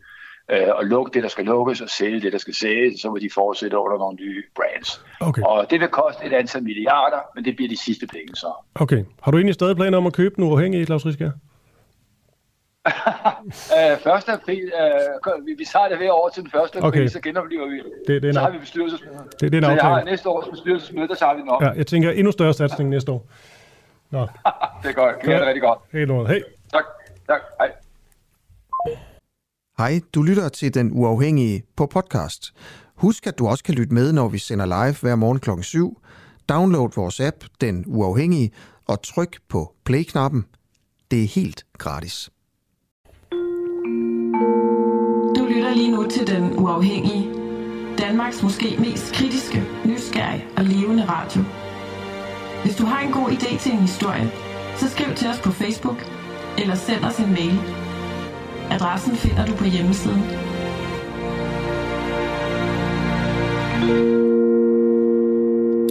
Og Camilla, jeg skal lige sige, hvis man var lidt paf ved det sidste. Det var fordi, vi lavede en 1. april joke, hvor vi simpelthen lå som om, at Claus Riske Pedersen havde købt en uafhængig. Vi havde fået blandt andet Christoffer Eriksen og Martin Krasnik ind i, øh, i folden. Det er bare lige så vi. Hvis man undrer os lidt, du Ja, ikke? ja. Vi må da gerne skrive, om I synes, det er en god idé. Sådan, ikke april snart sagt det. Der var jo, jeg vil nærmest sige bekymrende mange, der synes, det var en god idé, da vi lavede den. Som ikke forstod, at det var en april snart. Men ja, ja. Ved du, hvad der også bekymrer mig? Nej. Det er hvor meget, altså når jeg går øh, både i byen og til privatfester, så fyrer det om ørerne på mig med kokain. Ja. Er det også sådan for dig? Ja, jamen, jeg sad og talte om det i går, Camilla, og jeg fik, øh, jeg fik ikke sige, at jeg fik udleveret mine, øh, mine nære be- bekendte og venner, men, øh, men jo, der, der, og jeg synes også, det tager til. Det tager virkelig meget til, og så er det jo, jeg tænker, er det fordi, jeg er kommet i en coke-alder af 29, men er det ikke mere, når man er yngre? Altså, jeg ved det ikke. Jeg synes bare, at det virker ekstremt omfattende, men det er jo også fuldstændig anekdotisk. Altså, det er vores egne oplevelser, det her. Jeg er 35.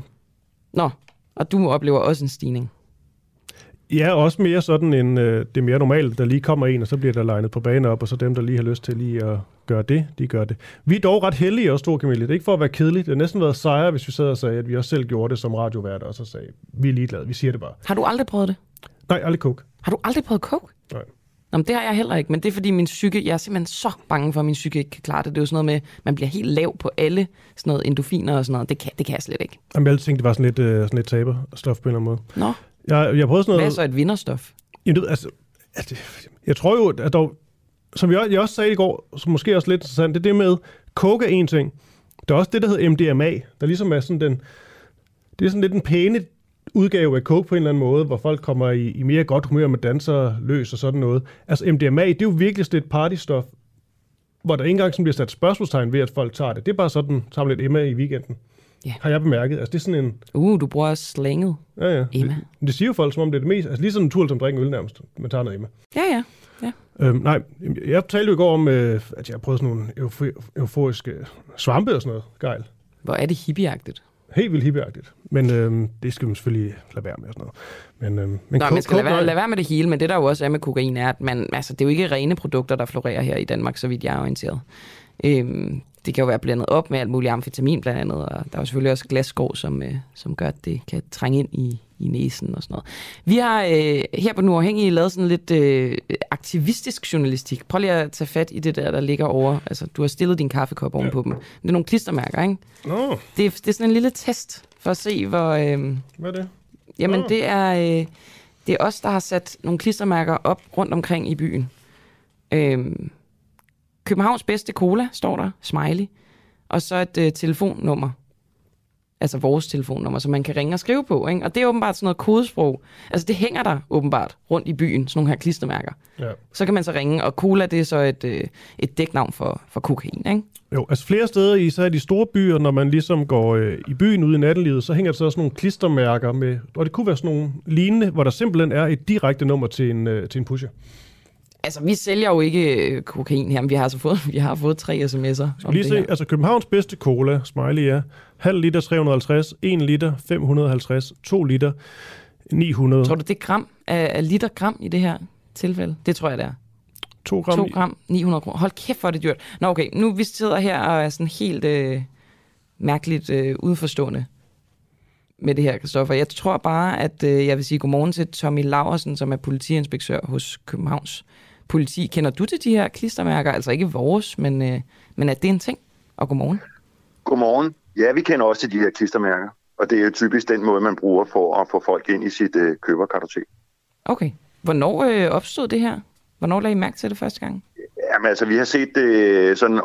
I, i, først, I starten startede jo faktisk med, med det, vi kaldte brune bude, øh, som var, var, var det samme koncept, bare med has. Så, øh, så det er noget, vi sådan har, har, har kendt i en overrække. Okay. Øhm, og så skiftede det så til klistermærker?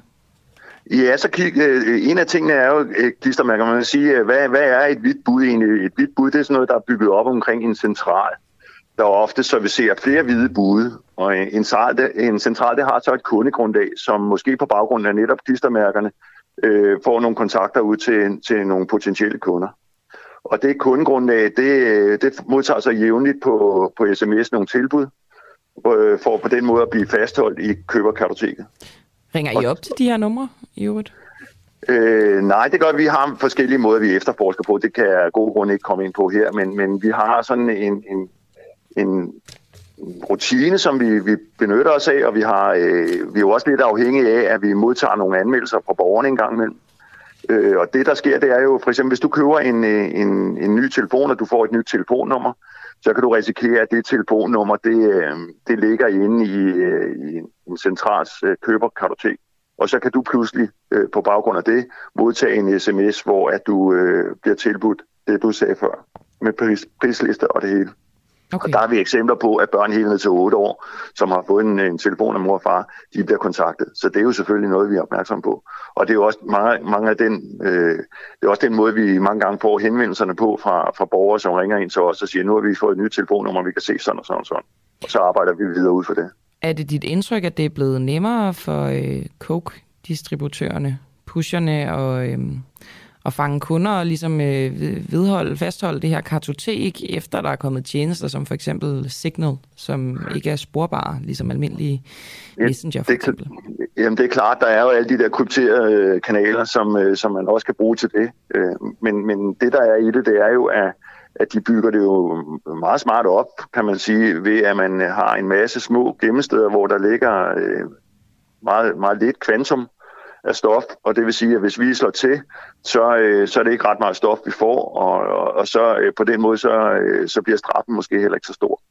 Så, så det, det, det er meget godt udtænkt, øh, kan man sige, af, af de her organiserede kriminelle grupperinger, som, som jo står bag det her. Og proportionelt med, at de øh, finder nye metoder til det her, vil du så også vurdere, at øh, hvad skal man sige, coke-forbruget er blevet mere omfattende? Jamen nu, jeg tror altid, at man kan sige, at de her klistermærker, som jeg også selv siger, de, de er ofte sat op i relation til nattelivet, og nattelivet har jo erfaringsmæssigt altid været et sted, hvor rusmidler af forskellige art er blevet eksperimenteret med.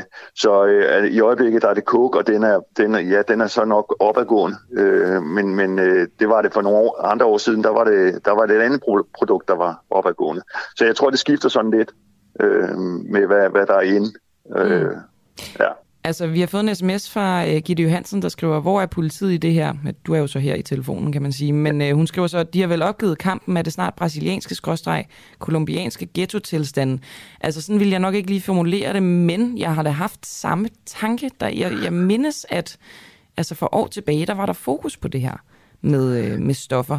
Det synes jeg ikke, man ser mere, altså også fra politisk hånd. Det har du selvfølgelig ikke så meget at gøre med, men men er der allokeret øh, penge til at komme det her til livs i, i politiet? Hvor altså, vi arbejder indsats på, øh, har I mod det her? Vi arbejder, vi arbejder på dagligt basis med det her. Det er også en del af hele vores bevillingsindsats øh, i nattelivet, hvor vi har et glimrende samarbejde med, med dørmænd og restauratører i forhold til det her. Øh, det er klart, at der, der vil altid være nogen, som, øh, som kan line en bane op, som vi siger og beskrev før.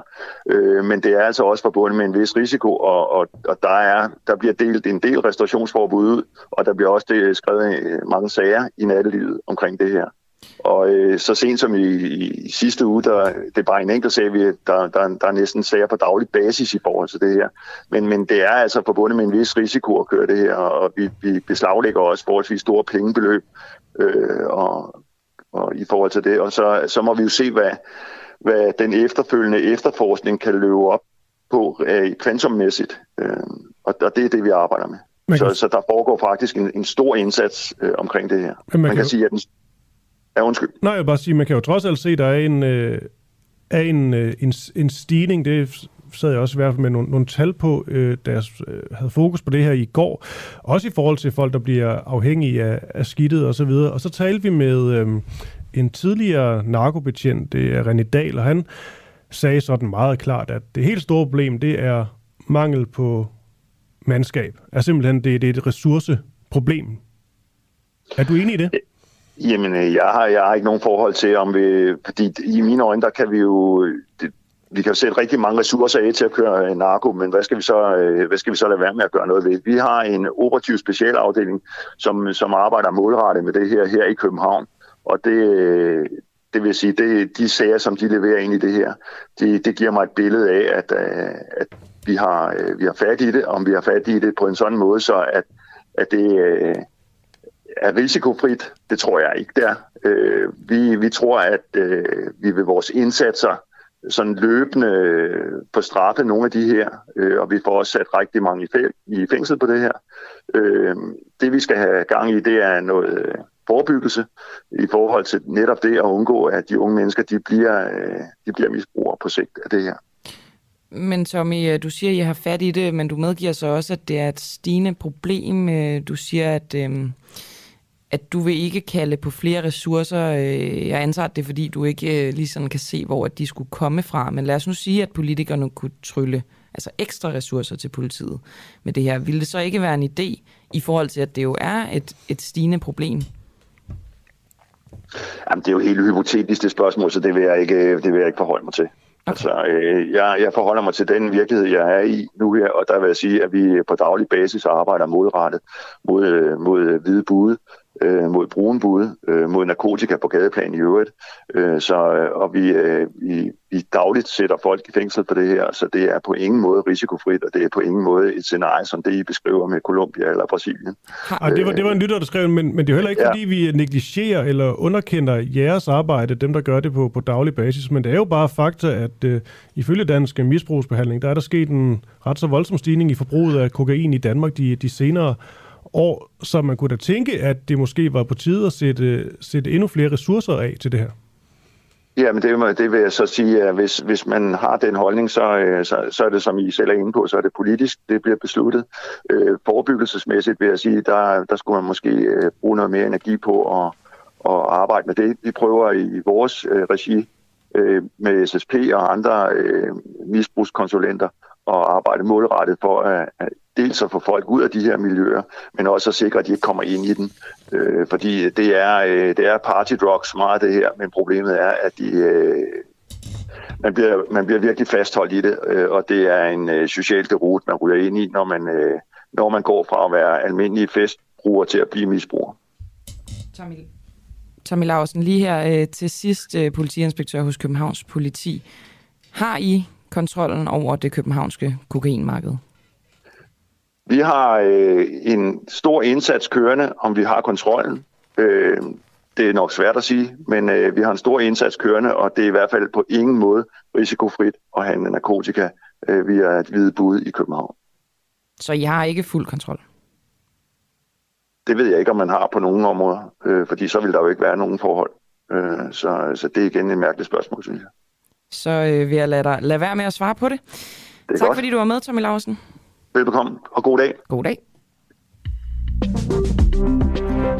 Politiinspektør hos Københavns Politi. Åh, oh, kan du lige tænde for mig der? Og det er faktisk en selv, der kom til at... Ja, det var det. Du slukkede for mig, og så tændte jeg for mig, og slukkede for dig, og så... Ja. ja. Mærkelige spørgsmål af Camilla Brakke. Ja, men altså, det er da meget spændende. Altså, det, det var måske et mærkeligt spørgsmål, men sådan, måske skulle det mere hedde, hvor meget kontrol de havde med, med markedet. Det er måske også svært at svare på. Det var et fint spørgsmål. Tak skal du have.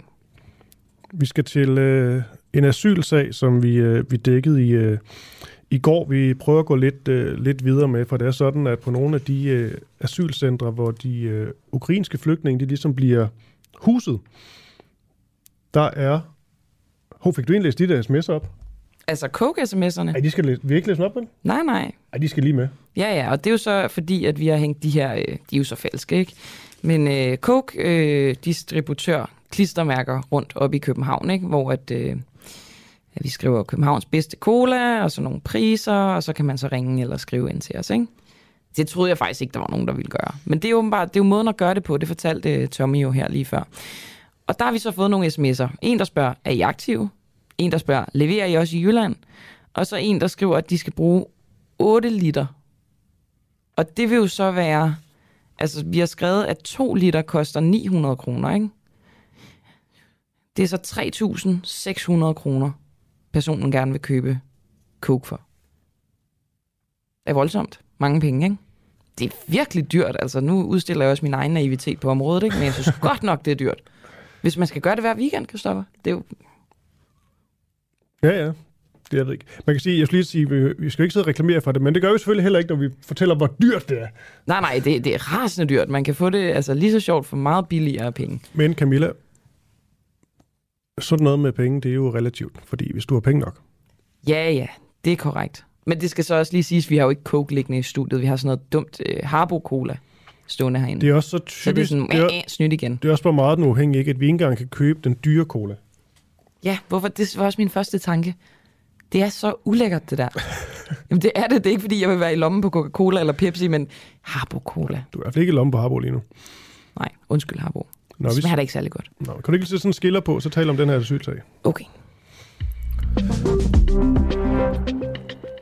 I går der talte jeg med Jesper Christensen. Han er stifter af den organisation, der hedder Giv husly til ukrainske flygtninge i Danmark og Færøerne. Og Jesper her, han fortalte om en centerchef på et asylcenter, der måtte ophøre sin ansættelse på grund af tilbageholdelse af vigtige oplysninger om personale, der havde forgrebet sig seksuelt på syriske flygtninge.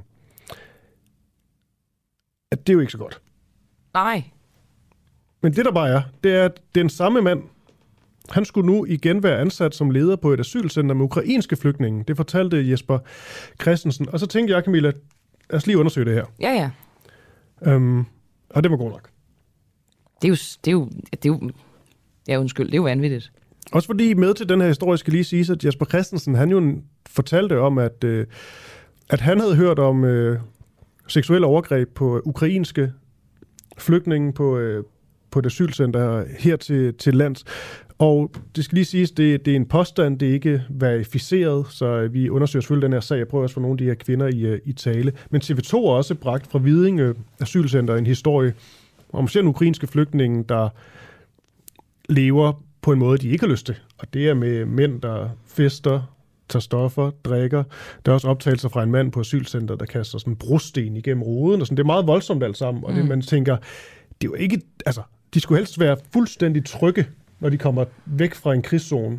Ja, det ville være ærgerligt, hvis man kom ind i en anden form for krigszone, ikke? Ja, og ifølge Jesper Christensen, så er de absolut ikke trygge på de her øh, asylcenter, hvor lidt bare beskriver, at efter klokken 17, der hersker der øh, sådan kaos, og der er ikke mandskab nok og sådan noget. Igen, det er hans udlægning af det, men øh, når man ser TV2's optagelser, er der noget, der tyder på, at alt ikke er fuldstændig godt. Nå, men tilbage til denne her mand, der så er blevet genansat. Radio 24 de kunne i 2016 afsløre, at drifts- og logistikchef ved Asylcenter Holmegård, det er ham, der hedder Ulrik Pil, og den daværende centerleder på børnecenter Tullebølle, Hanne Sommer, de ikke valgte at fortælle åbent om seksuelt misbrug af asyldrenge, da Udlændingestyrelsen de var på tilsynsbesøg den 27. juli det år. Og det, det skal vi lige være enige om. Det skal de gøre, ikke? Det er absolut deres job. Børnecenter Tullebølle var i øvrigt flere gange i 16 i mediernes søgelys. Første gang i august, da fem drenge forflyttedes fra centret. Det gjorde de, efter de blev sigtet af politiet for enten voldtægt eller seksuel chikane omkring Langelands Festivalen. Børnecentret var igen i medierne i oktober. Her var 15-20 drenge på centret involveret i et slagsmål. Senere på måneden kom det frem, at to ansatte muligvis har misbrugt mindreårige drenge på centret seksuelt. Som de så valgte ikke at fortælle om dem, der rent faktisk var. Ledelsen havde ansvaret for det her. Og det endte så med, at Ulrik Pil her, han blev fyret i november 2016 på grund af mistillid. Men nu kommer krøllen så. Ved kommunalvalget sidste år, der blev samme Ulrik Pil valgt ind for SF i byrådet i Langeland Kommune. Og det er, jo, det er jo rent demokrati, det kan man sige. Sådan er det. Folk har stemt på ham. Ja, ja. Men da vi så, da jeg så talte med øh, Jesper Christensen i går, så øh, sagde han, at der er jo kommet en mand ind, der før har fortidet ting Mm-hmm. ind som, øh, som driftschef, eller hvad sådan noget nu hedder. Daglig leder. Ja, i, øh, på Holmegård. Og så tænker jeg lige, det kan det passe. Og når man så går ind på, øh, på deres hjemmeside, så kan man se, øh, ja, Ulrik Pils navn, det florerer rigtig nok. Fordi da Langeland Kommune og Røde Kors i marts måned i år meldte ud, at kommunen vil huse ukrainske flygtninge på det her asylcenter Holmegård, der blev Ulrik Pil netop hyret ind som daglig leder af centret. Og det skete med ordene, det er fra avisen Danmark. Det bliver Røde Kors, der står for driften, og her har man ansat Ulrik Pil som daglig leder af centret, fordi han har god erfaring med asylarbejde som tidligere centerchef på det daværende asylcenter Holmegård. Det er altså regionsleder i Dansk Røde Kors, Tina Lundgaard, der øh, forklarer det og siger så, vi har stor tiltro til, at Ulrik Pil har de kompetencer, der skal til for at drive det her center. Ja. Øhm, Og det der er, det er, at Avisen Danmark sover os lidt i timen her. De stiller ikke et eneste kritisk spørgsmål ind til det her. okay. Og Tine Lundgaard fra Røde Kors kommer heller ikke ind på det, at øh, jo jo, han har erfaring med det her, men han blev fyret. Ja, ja, og, og det, det han ligesom blev fyret for, det er jo også øh, ret alvorligt, kan man sige, at have tilbageholdt hændelser, som, øh, som helt sikkert skulle øh, være kommet Udlændingsstyrelsen øh, for øre. Ja, men i stedet for, tænkte vi jo, så det ikke bare os to, der sidder og, og snakker om det her, så prøvede vi selvfølgelig at få fat i alle aktørerne, men øhm, det gik ikke så, så godt. Men vi synes bare, at den her historie er, er ret vigtig at, at belyse, problematisere. Om ikke andet vil vi bare gerne tage, tage debatten, men det er jo svært, når de ikke gider stille op, så derfor så gør vi det på den her måde. Fordi Tina Lundgaard fra Røde Kors, hun ønsker ikke at medvirke. Hun skrev til os. Kære Christoffer, det er Christoffer Poulsen, vores kollega. Mm-hmm. Det ønsker jeg ikke at medvirke i, med ven hilsen Tina. Vi ønsker ikke at medvirke i direkte radio med det emne. Hun har så ikke svaret nu på, om et båndet interview kan lade sig gøre, for det vil vi selvfølgelig gerne lave med hende. Så har vi forsøgt at ringe til Røde Kors hovedafdeling. Her er svaret det samme, at man ikke ønsker at medvirke. Vi har også taget kontakt til Ulrik Pil selv. Hej Christoffer, jeg kan ikke deltage. God aften. Jeg vil henvise dig til Røde Kors presseafdeling. Så prøvede vi så, fordi det gik jo ikke så godt med den presseafdeling, så prøvede vi så uh, Tony Hansen, der var mester i Langeland Kommune, han skriver, Hej Christoffer, det overlader jeg til Røde Kors for at have en mening om. Ingen kommentar herfra med venlig hilsen Tony. Så ja, Røde Kors, de skal stille op. Alt andet er tæt på skandaløst. Korrekt. Jamen, øh, og sådan er det er det her, som jeg vil kalde sådan en, en, en kildekarusel på en eller anden måde. Ikke? Man bliver kastet frem og tilbage. Men De skal bare svare på, om de stoler på Ulrik Pil, så kan de sige ja, så kan vi problematisere det. Men altså, de har ansat en mand, der før blev fyret i et, øh, i et væv for at ikke fortælle højt om... Øh, voldtægter og vold, ja. og det Røde Kors det her, var det ikke meningen, man ligesom skulle kunne stole på dem? Det tror jeg, øh, de selv vil mene i hvert fald, så, øh, så det kan de jo bare få lov til at uddybe, når de stiller op. Det kommer de til. Det, øh, det har jeg tiltro til. I hvert fald til et bondet interview. Det, det synes jeg altså, øh, de skriver det der med, vi ønsker ikke at medvirke i direkte radio med det emne. Så kan det jo være, at øh, de vil medvirke på noget foroptaget radio. Og det skal de bare have lov til. Jeg synes egentlig, det er sjovt, at jeg tænker, bondet interview, så ved man ligesom, hvad der kommer ud. Undskyld, øh, live interview, der ved man, hvad der kommer ud. Ja, i bondet, der kan man jo faktisk klippe i det. Men det må de jo selv ikke råd med. Um, Okay, vi, vi bliver ved med at prøve Røde Kors. Det er vildt, det her. Det synes jeg, det er. Altså, hvorfor lige udpege ham? Der må da have været andre, som ikke har øh, fyringer og møgsager øh, med i bagagen på den måde. det kan også sagtens være, at han er det rigtige valg. Men om ikke andet, så stil dig lige op og forklar, hvorfor. Hvad der gør ham bedre end alle mulige andre. Ja. Ja. Du lytter lige nu til Den Uafhængige. Danmarks måske mest kritiske, nysgerrige og levende radio. Hvis du har en god idé til en historie, så skriv til os på Facebook eller send os en mail. Adressen finder du på hjemmesiden.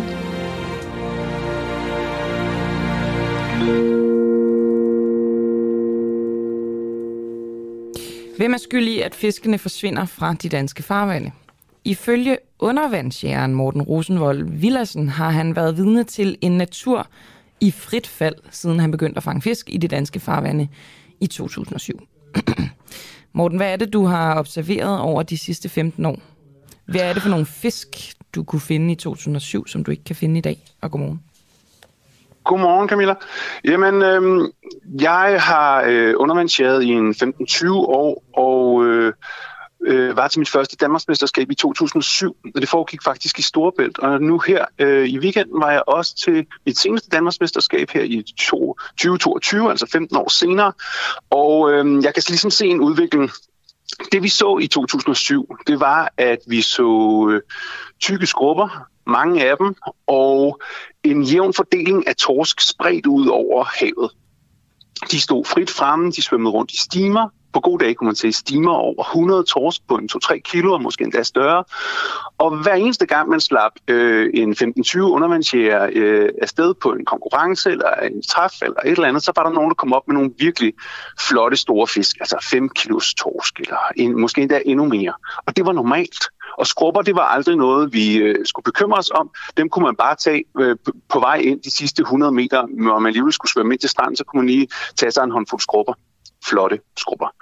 Og øh, man kan sige, så, så begyndte de at forsvinde øh, fra, fra at stå frit fremme, øh, torskene, og vi fandt så ud af, at vi kunne fange dem ved at bruge dykkerlygter inde i hulerne. Der har de selvfølgelig været hele tiden, men nu var de kun i hulerne. De stod ikke frit frem, de svømmede ikke rundt i stimer længere.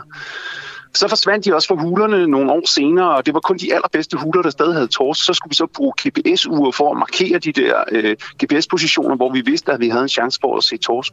Så øh, forsvandt de også derfra. Og øh, så skulle vi ud på Vrage på en 15-20 meters dybde øh, for at, øh, at, at finde øh, de torsk, som vi ligesom kunne nå kystnært. Og, øh, og efterhånden så, så fanger vi bare øh, ikke torsk. Øh, og nu er det så også gået ud over skrubberne, og multerne de forsvandt i løbet af tierne. Øhm, og det er jo øh, jamen det er bare forfærdeligt at være vidne til. Altså, det er jo, man elsker havnaturen, man svømmer rundt, man glæder sig over, ah, der var så meget liv, og der er gang i den, og det er smukt, og øh, god mad, og så videre. Og til sidst, så kan man bare se, at det, det der var, og det er altså kun 15 år siden, det er ikke et eller andet Shangri-La i fortiden, eller et eller andet, det er bare 15 år siden. Det er bare en helt anden verden i dag. Øh, og vi har 47 øh, hvad hedder det, undervandsjæger på dag 1 til DM, som er i vandet, på Danmarks måske bedste undervandsjagtspot, eller et af dem i hvert fald, og 17 af dem fanger ikke én fisk, altså som i nul, og ser heller ikke fisk. Øhm, altså det er et kæmpe kollaps af adskillige fiskebestanden, som vi, øh, vi taler om kystnært, set fra vores cykel, øh, synsvinkel som undervandsjæger. Okay, og nu, øh, nu spørger jeg muligvis dumt, og det er også bare lidt for at få dig til at øh, pege skyldspilen på, på nogen. Men altså, øh, du går jo på undervandsjagt, så du sorterer vel også lidt ud i, i, øh, i fiskene på en eller anden måde. Men er det, er det undervandsjægernes skyld, at der ikke er flere skrubber, og der er færre torsk og muller og alt det der? Nej, altså vi har for sjov skud prøvet at lave sådan nogle cirkeldiagrammer af øh, de fangster, som øh, lø, både løsfiskere og undervandsjæger står for. Der er jo markant flere løsfiskere end undervandsjæger, men, men i forhold til erhvervsfiskeriet eksempelvis, øh, og, og på et cirkeldiagram, så er det en, en streg, du knap kan se med det blotte øje. Altså vi, vi er nede i, øh, altså vi er nede i at stoppe med at putte for at stoppe klimaforandringerne. Okay, så hvis skyld er det, det er erhvervsfiskernes skyld? Det her? Nej, nej, nej, nej, nej. Det kan vi jo ikke bare konkludere. Det, altså, man skal tænke på, at havet er jo fuldstændig overset.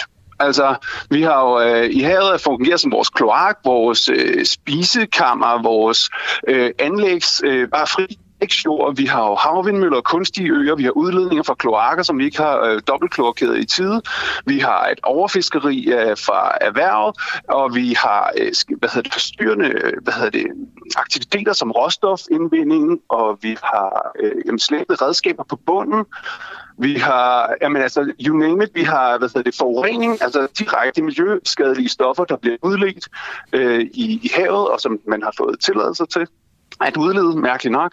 Og vi har havvindmøller, der bliver anlagt, vi har, og der er ingen plan for det. Altså, så er det Energiministeriet, de sidder og har styr på deres havvindmøller, så har vi øh, Fødevareministeriet, de sidder og har styr på deres fiskeri, og så har vi alle mulige andre, øh, der er ligesom byudvikling og alle sådan nogle ting. Men der er ikke nogen, der sidder sådan, hey, det koster sgu da noget for havet det her. Der er der et kæmpe miljøaftryk på hver eneste aktivitet, som involverer havet. Øhm, og, og det er selvfølgelig også fiskeri. Og, og selvfølgelig er det det hele, men det er jo en kæmpe cocktail, der afspejler, at der er ikke nogen, der har sat sig op i helikopteren og set, hey, vi, der er et kæmpe miljøaftryk på alle de aktiviteter, så, aktiviteter så vi laver i her. generelt overset, når vi, når vi taler miljø.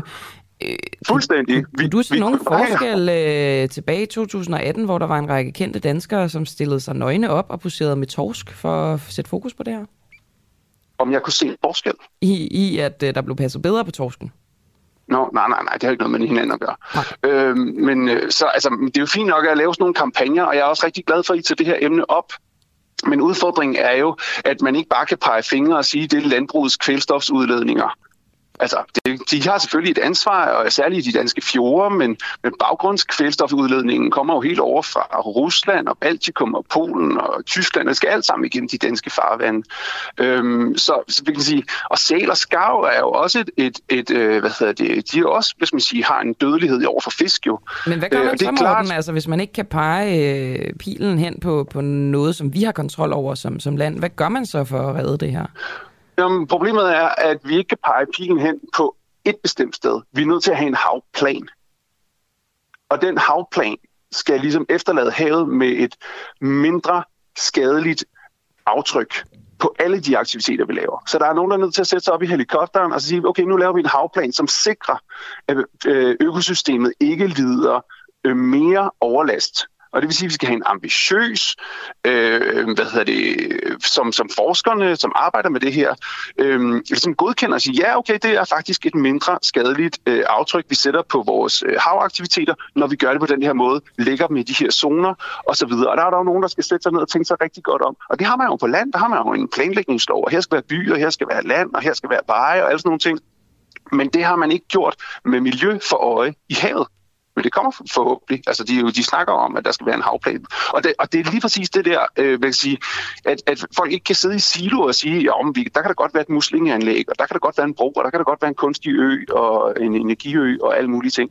Øh, uden at der er nogen, der, der, der sidder øverst op og ligesom har et overblik, okay, hvad er den samlede øh, marin presfaktor på baggrund af alle de aktiviteter og alle de ønsker, vi har til alt det, vi vil lave i havet. Øh, øh den der... Øh den der øh, plan om øh, nye nationalparker, 10 nye nationalparker, som øh, Lea Wermelin hun kom med tidligere i år, der var også, så vidt jeg husker, nogle marine nationalparker. Ja, ja, de kom på finansloven i december. De to marine naturnationalparker, øh, ud over de 15, som allerede er udpeget for land. Og de ligger i Øresund og i Lillebælt, og det bliver spændende at se, hvad, hvad det betyder. Øh, men man kan sige, vi snakker jo om altså, måske 1% af Danmarks landareal, eller havareal. Ikke? Altså, vi bliver jo nødt til at se, særligt i havet, hvor jo, det vil svare, altså, hele havet hænger jo sammen. Så vi er jo nødt til at se på de 100%.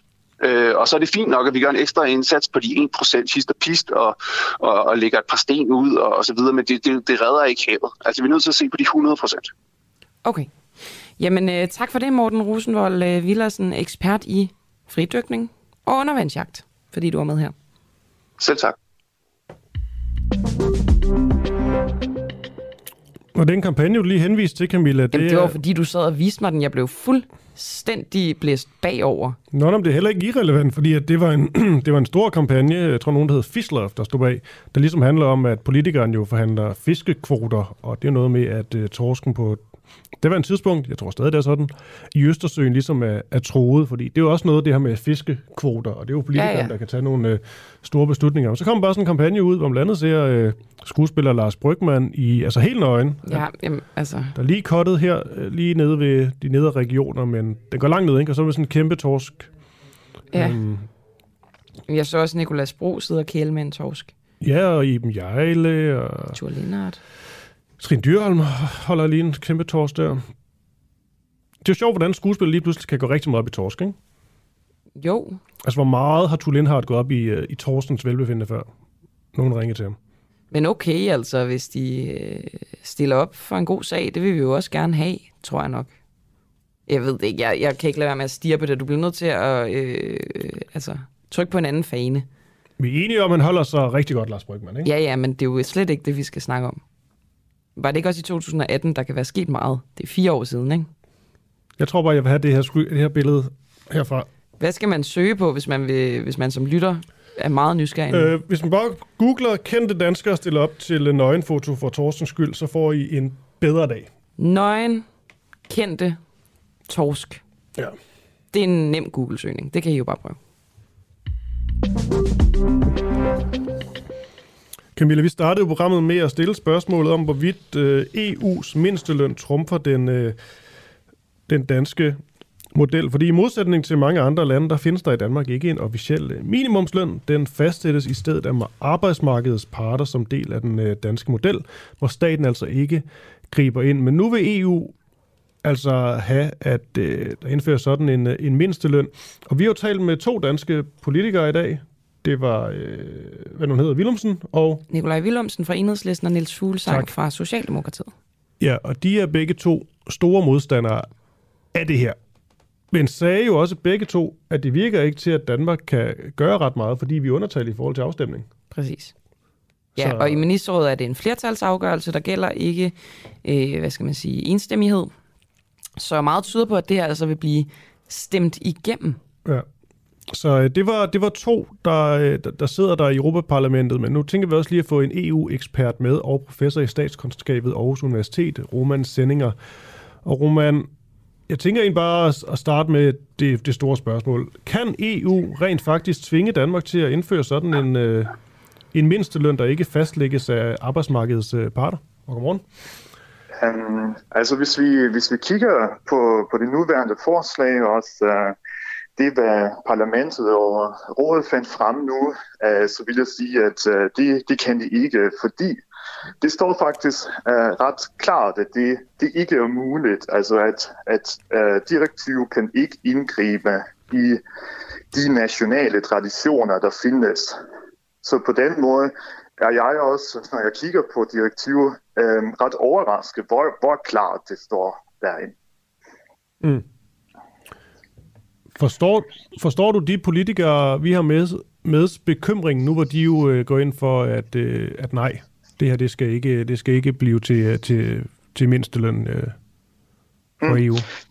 Ja, altså det gør jeg. Altså, ja, det, det vil jeg sige, det er ikke for at sige, at de politikere, de har ikke læst uh, direktivet ordentligt. Jeg kan faktisk sådan set um, rigtig godt forstå, at der er nogle bekymringer, altså både fra den danske side, men også uh, i Sverige og også i nogle andre lande. Og det tænker jeg er der, fordi hvis vi kommer med et direktiv, som, som øh, lovgiver om øh, mindsteløn, om overindkomster, så betyder det jo også, at øh, der er en vis mulighed, at på et tidspunkt i fremtiden, at der kommer måske en ny aktør, aktør ind i spillet, og det er EU-domstolen. Så det vil sige, jeg kan godt forstå den bekymring, fordi det er lidt uklart, hvordan det hele vil udvikle sig øh, i fremtiden. Øhm, så det, derfor tænker jeg, at øh, øh, der er i hvert fald øh, forståelse for en, for en vis grad af bekymring her. Okay, men du virker trods alt ikke til at være helt så... Øh, du svinger ikke helt din bekymring så højt op, som øh, de to politikere, vi, vi havde med i starten, der jo talte om øh, mulige retssager og alt muligt. Uh, nej, og det tænker jeg, altså også når man ser lidt på processen, altså fra uh, da kommissionen kom med forslag, og nu uh, når vi kigger os på de forhandlinger med parlamentet og, og ministerrådet, så tænker jeg, at man kan se, at kommission helt i starten, men også de andre institutioner, de var faktisk ret gode til at også forholde sig til de bekymringer, der kommer fra eksempel fra den danske side. Så det er ikke så, at kommissionen har tænkt sig, at nu kommer vi med lovgivning og går øh, øh, helt, helt øh, imod den danske model. Det har de ikke gjort. De var faktisk ret gode til at, til at lytte til forskellige aktører helt fra starten og tage den bekymring alvorligt. Og det er også derfor, jeg tænker, at, at der er alligevel rigtig mange, der kan se, at øh, det direktiv kan så sådan, sådan set ikke ændre med det danske model. Okay, så du maner en lille smule til besindighed her på her til morgen? Mm. Ja. Ja, det var godt nok. Gå ud fra. Roman, yes. øh, jamen, det, er ja. det er egentlig bare det, og det var dejligt at få dit øh, ekspert input med her, og øh, god dag til dig. Ja, Velkommen. Uh, god dag. Hej. Ja, og altså EU-ekspert uh, Roman Sendinger her. Hver dag efter morgenudsendelsen kan du høre et særligt udvalgt interview i vores podcast Den Uundgåelige. Interviewet er valgt, fordi det er det bedste, det vigtigste eller mest interessante – Okay, men hvad er problemet? Vi har gymnasier i det danske samfund, hvor der er et så høj andel af tosprogede elever, øh, hvor øh, der ifølge de udlægninger, der har været i medier, de har ikke selv besøgt de her gymnasier, men for eksempel ikke bliver talt øh, dansk i, i frokostpausen. Det synes jeg, der er et, øh, et problem. Du finder den uundgåelige i vores app, eller der, hvor du henter din podcast. Et nyt interview hver dag. For dig, som ikke fik hørt hele morgenudsendelsen, men ikke vil gå glip af dagens bedste interview.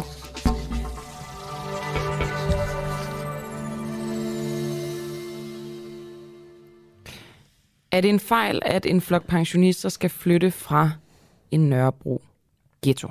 I sidste uge der besluttede Københavns borgerrepræsentation at sælge 260 af det øh, sociale boligbyggeri i Møllerparkens boliger for at komme af ghetto-listen. Ifølge øh, borgmesteren, så har der været problemer i Møllerparken i lang tid.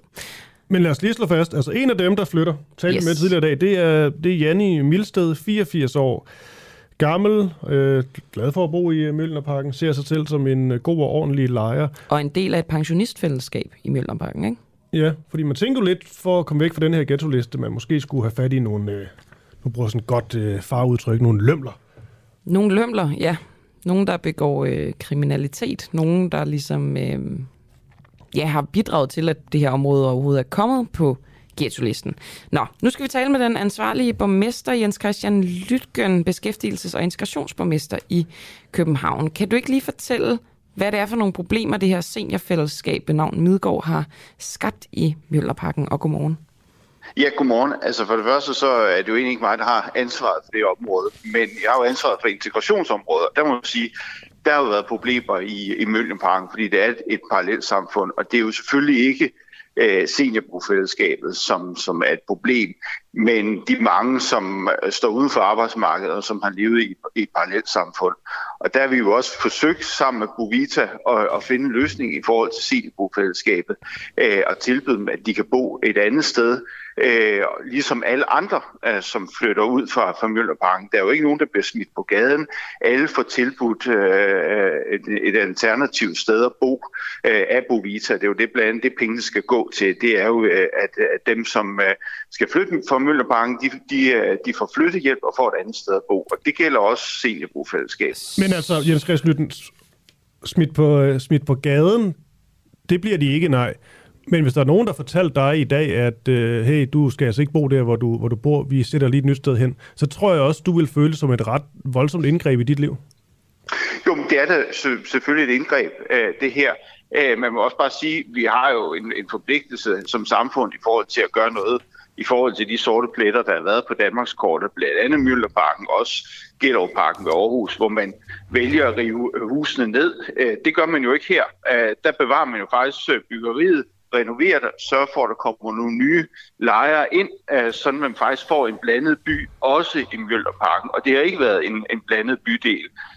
Der har det været lidt meget øh, øh, personer med, med, med den samme profil, som har stået uden for arbejdsmarkedet, som også har stået øh, meget uden for, for, for fællesskabet. Ja. Øh, øh, så derfor synes vi, jeg synes, det her det er en fornuftig løsning, og jeg synes, det er væsentligt bedre, at i stedet for at rive ned, så sælger man øh, de, her, øh, de her lejligheder. Er det fornuftigt, at øh, et seniorfællesskab, som... Øh, som jo altså ikke er noget, der øh, giver problemer med integrationen, at de er tvunget Nej. til at flytte på grund af det her. Nej, er det, det fornuftigt? Det, det, det, det, det er jeg fuldstændig enig i, at øh, det er ærgerligt lige præcis, at de ikke kan blive, øh, blive boende. Men det har bare vist sig, at det har ikke været muligt øh, at sikre, at de kunne blive boende i, i Møllerparken. Derfor har man også været nødt til at tilbyde dem et andet sted at bo. Og der har været en meget, meget lang proces, hvor man har gjort, hvad man kunne for at hjælpe seniorbofællesskabet. Jeg tror, at alle partier i borgerrepræsentationen har været optaget af at hjælpe dem, øh, fordi det er jo ikke dem, der, der, der har været udfordringer i Møllerparken. Det er jo alle mulige andre. Men det er alligevel øh, dem, men, der, der bøder, så er det fair?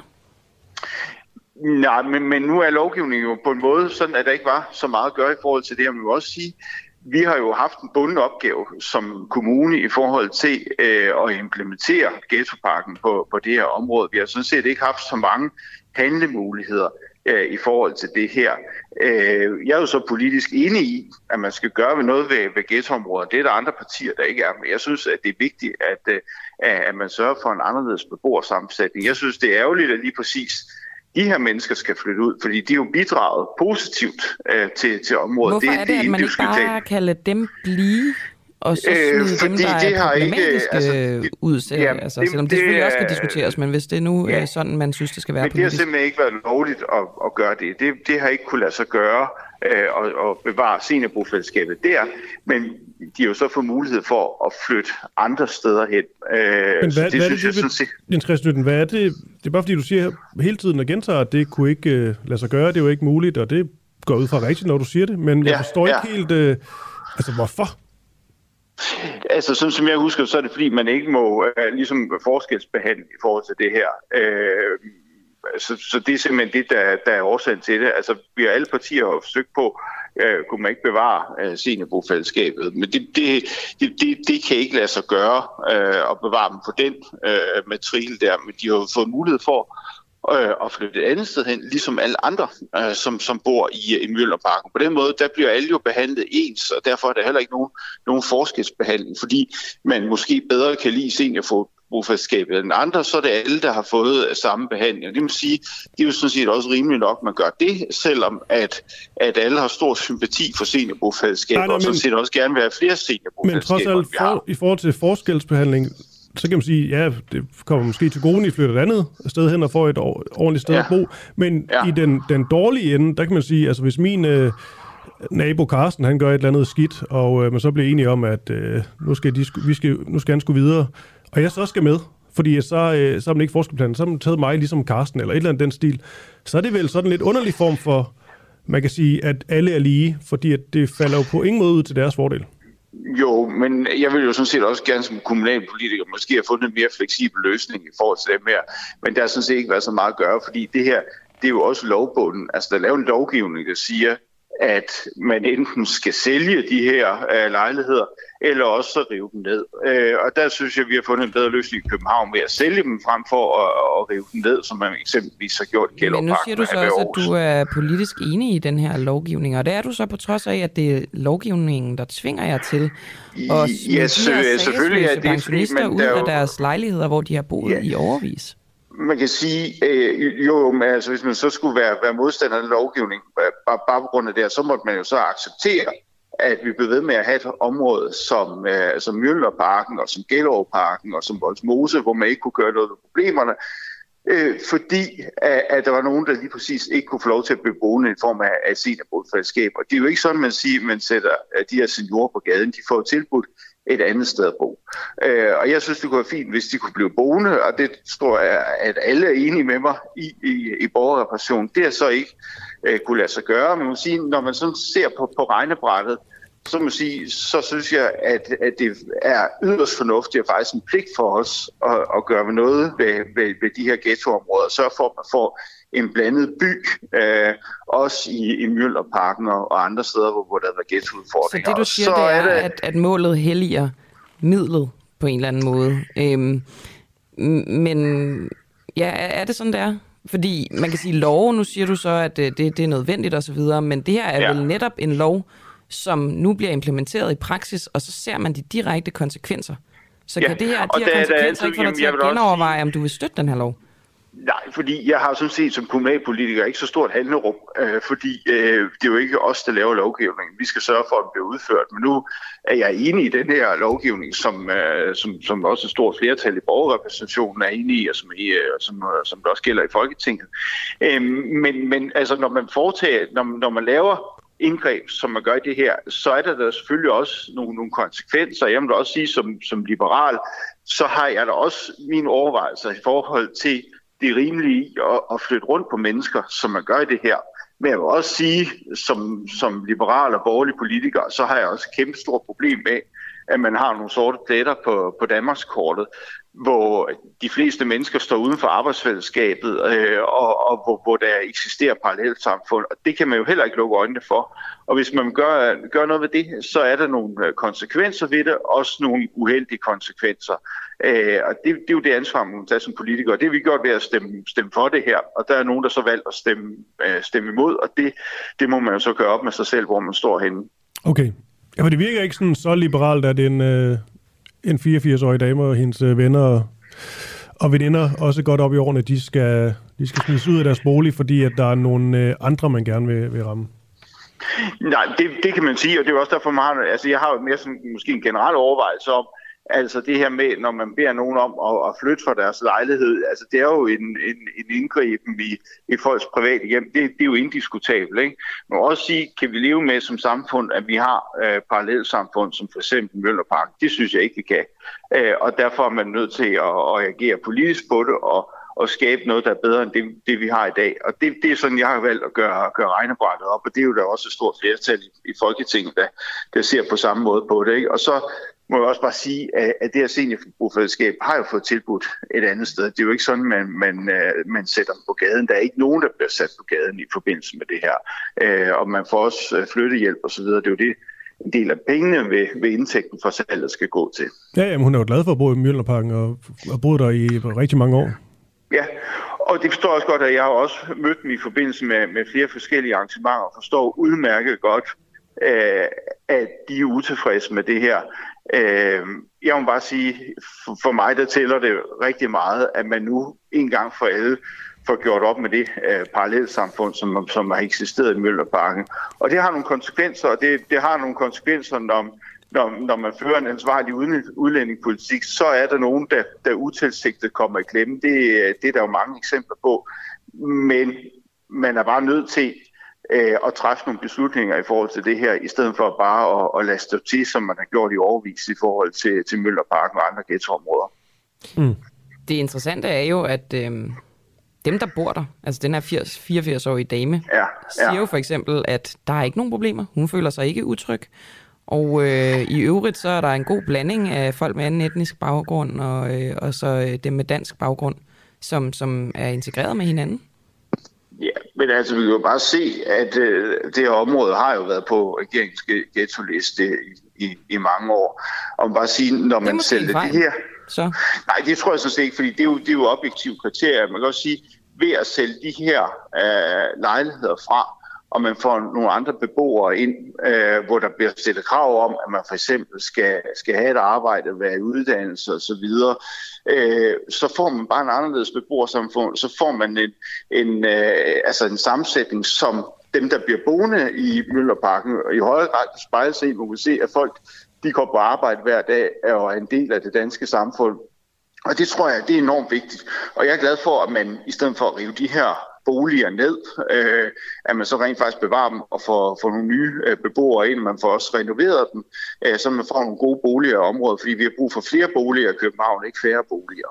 Okay, og hvem de nye øh, beboere så bliver, hvordan det kommer til at fungere, det må vi jo bare se, øh, se med tiden. Men i første omgang, Jens Christian øh, Lytken, beskæftigelses- og integrationsborgmester for, for Venstre. Tak fordi du var med her til morgen. Ja, selv tak for en fornøjelse. Hej. Hej. Hej. Målet helliger midlet, må konklusionen jo være. I den her sammenhæng, ikke? Jo, jo. Det kommer til at koste nogle, øh, nogle ældre mennesker, nogle pensionister, deres øh, boliger, at de skal flytte. Til gengæld for øh, det, man tror på, for eksempel i Venstre, øh, vil, øh, hvad skal man sige, forbedre integrationen i visse områder. Ja, det er vel, det er vel konklusionen. Øhm, vi ved stadig ikke, om Janne Milsted, hun øh, vil låse sig, eller hænge sig fast til en... Øh, Jamen, det synes jeg er et fantastisk Radiator. billede, ikke? Det kunne hun godt gøre. Det ville da give omtale i det mindste. Jeg kunne da høre noget i kamperne i hvert fald. Det vil jeg også sige. At en 84-årig at være, så, øh, så var der rigtig meget gejst. Vi, øh, vi skal til at slutte. Det gør vi med øh, Anders Kjærulf, vi lige har fået ind fra, fra højre. Mm-hmm. Tech-ekspert. Ja, og hvad hedder sådan noget? Kritiker måske. Ja, lige sige, Ja, tech- tech-kritiker. Tech- og mediekritiker, er det ikke det? Jo, det kan man sige. Og også øh, formand for en øh, organisation, som vil bevare kontant og alt sådan noget der. Ja, og vi vil egentlig slutte af øh, her til morgen. Øh, Der er seks minutter tilbage med øh, Elon Musk, som jo angiveligt skulle have købt Twitter. Vi lavede også historie med det. Det gjorde alle medier, at nu har han købt uh, Twitter for et eller andet sindssygt uh, milliardbeløb. Uh. Men sådan som om han er trukket sådan lidt i land, og der begynder at være sådan lidt snak på vandrøren om, om det her bare var et, uh, et større mediestunt. Jeg ved, at Kjærulf han uh, går op i den her sag, og nok heller ikke er Elon Musk allerstørste fan. Godmorgen, Anders. Godmorgen. Hvad er det seneste nye med øh, Elon Musk og, og Twitter? Ja, hvis det seneste nye er stadigvæk, at han kræver jo at få indsigt i, han mener, at Twitter har været nogle, øh, at de, de lyver om, hvor mange af de konti, der er på Twitter, som egentlig er fake. Han påstår, at øh, altså Twitter siger, at der er omkring 5% af de her konti, som er sådan bots, altså automatisk altså software, som ligger og kører rundt og skriver ting. Øh, han siger, at det kan være op til 20%, siger han lige pludselig. Og det er der mange, der mener, at den eneste grund til, at han, han ligesom trækker i det her, han påstår så dermed, at det, han, den handel, han har, han har indgået, den, den kan ikke rigtig holde, fordi at Twitter har løjet for ham, og derfor så vil han ikke være med til den. Så han ligesom bruger det her som en eller anden form for bagdør ud af det her, den her ret store handel. Okay, hvis vi lige... øh, Det skal vi selvfølgelig lige øh, ind på, men hvis vi nu lige øh, går lidt med ham her, Elon Musk, øh, kan han ikke have, have fat i noget, også i forhold til de her bots? Det er vel vigtigt, at de øh, tal de bliver fremlagt ordentligt? Det er rigtig vigtigt i den her sammenhæng, men altså, der er utrolig meget, der tyder på, at han, øh, fordi han gik ind i den her handel, så har det haft nogle konsekvenser også for hans egen virksomhed, nemlig øh, Tesla især. De, simpelthen, hans egne aktier i Tesla er faldet ganske voldsomt, efter han gik ind i den her meget store handel med, øh, med Twitter. Ja. En, køb, en købsaftale på 44 milliarder dollar, han har indgået. Ikke? Og det er altså rigtig mange penge. Og det, der så er sket som en konsekvens af, at man ligesom har, har sådan meget ude at svømme i den her handel, det er, at hans egne aktier så har, er faldet med 20 procent. Mm. Derudover så er der også sket det, at øh, på grund af almindelige kriser, og fordi, muligvis også fordi han er gået ind i det, jamen, så er Twitters aktier som sådan også faldet. Og det vil sige, at den handel, han egentlig allerede har indgået og skrevet under på, at den er faktisk lidt for god, kan man sige. Altså han, øh, de, han, han vil købe, hvis han skal overholde den, de handelsbetingelser på den handel, han har lavet oprindeligt, jamen så skal han betale øh, noget, der ligner altså, det, det er dobbelt af, hvad aktien er værd nu. Så det han muligvis prøver på i øjeblikket, det er at forhandle aktien ned. Og det der med, om han har fat i noget omkring spambots, og hvor mange der er på Twitter eller ej, jamen jo, altså det har han måske nok. Altså der er ikke nogen tvivl om, at der er spambots på Twitter. Altså man arbejder på hele tiden at rydde dem ud, og det gør Twitter heller ikke interesseret i at have dem der, fordi det er dårligt for, for forretningen i det hele taget. Øh, jeg, jeg tror altså, det lidt er en undskyldning for ligesom at, at få den her handel og forhandle øh, prisen ned. Okay, så det er jo en vurdering der, men øh, er din vurdering, at han er ved at altså prøve at trække sig helt fra handlen, eller prøver han simpelthen bare at få øh, noget økonomisk øh, bedre ud af det? Ja, det er svært at sige. Altså, jeg tror, jeg, hvis han kan få en god handel ud af det, han har jo en masse, han har samlet, han har været meget seriøs omkring sådan en handel, han har samlet sådan en konglomerat, det er ikke kun ham, der har penge i det her, han har mange penge i det, men han har andre mennesker inde, han har Morgan Stanley, nogle store fonde og sådan noget, som også er med til at købe, købe sig ind i det her system.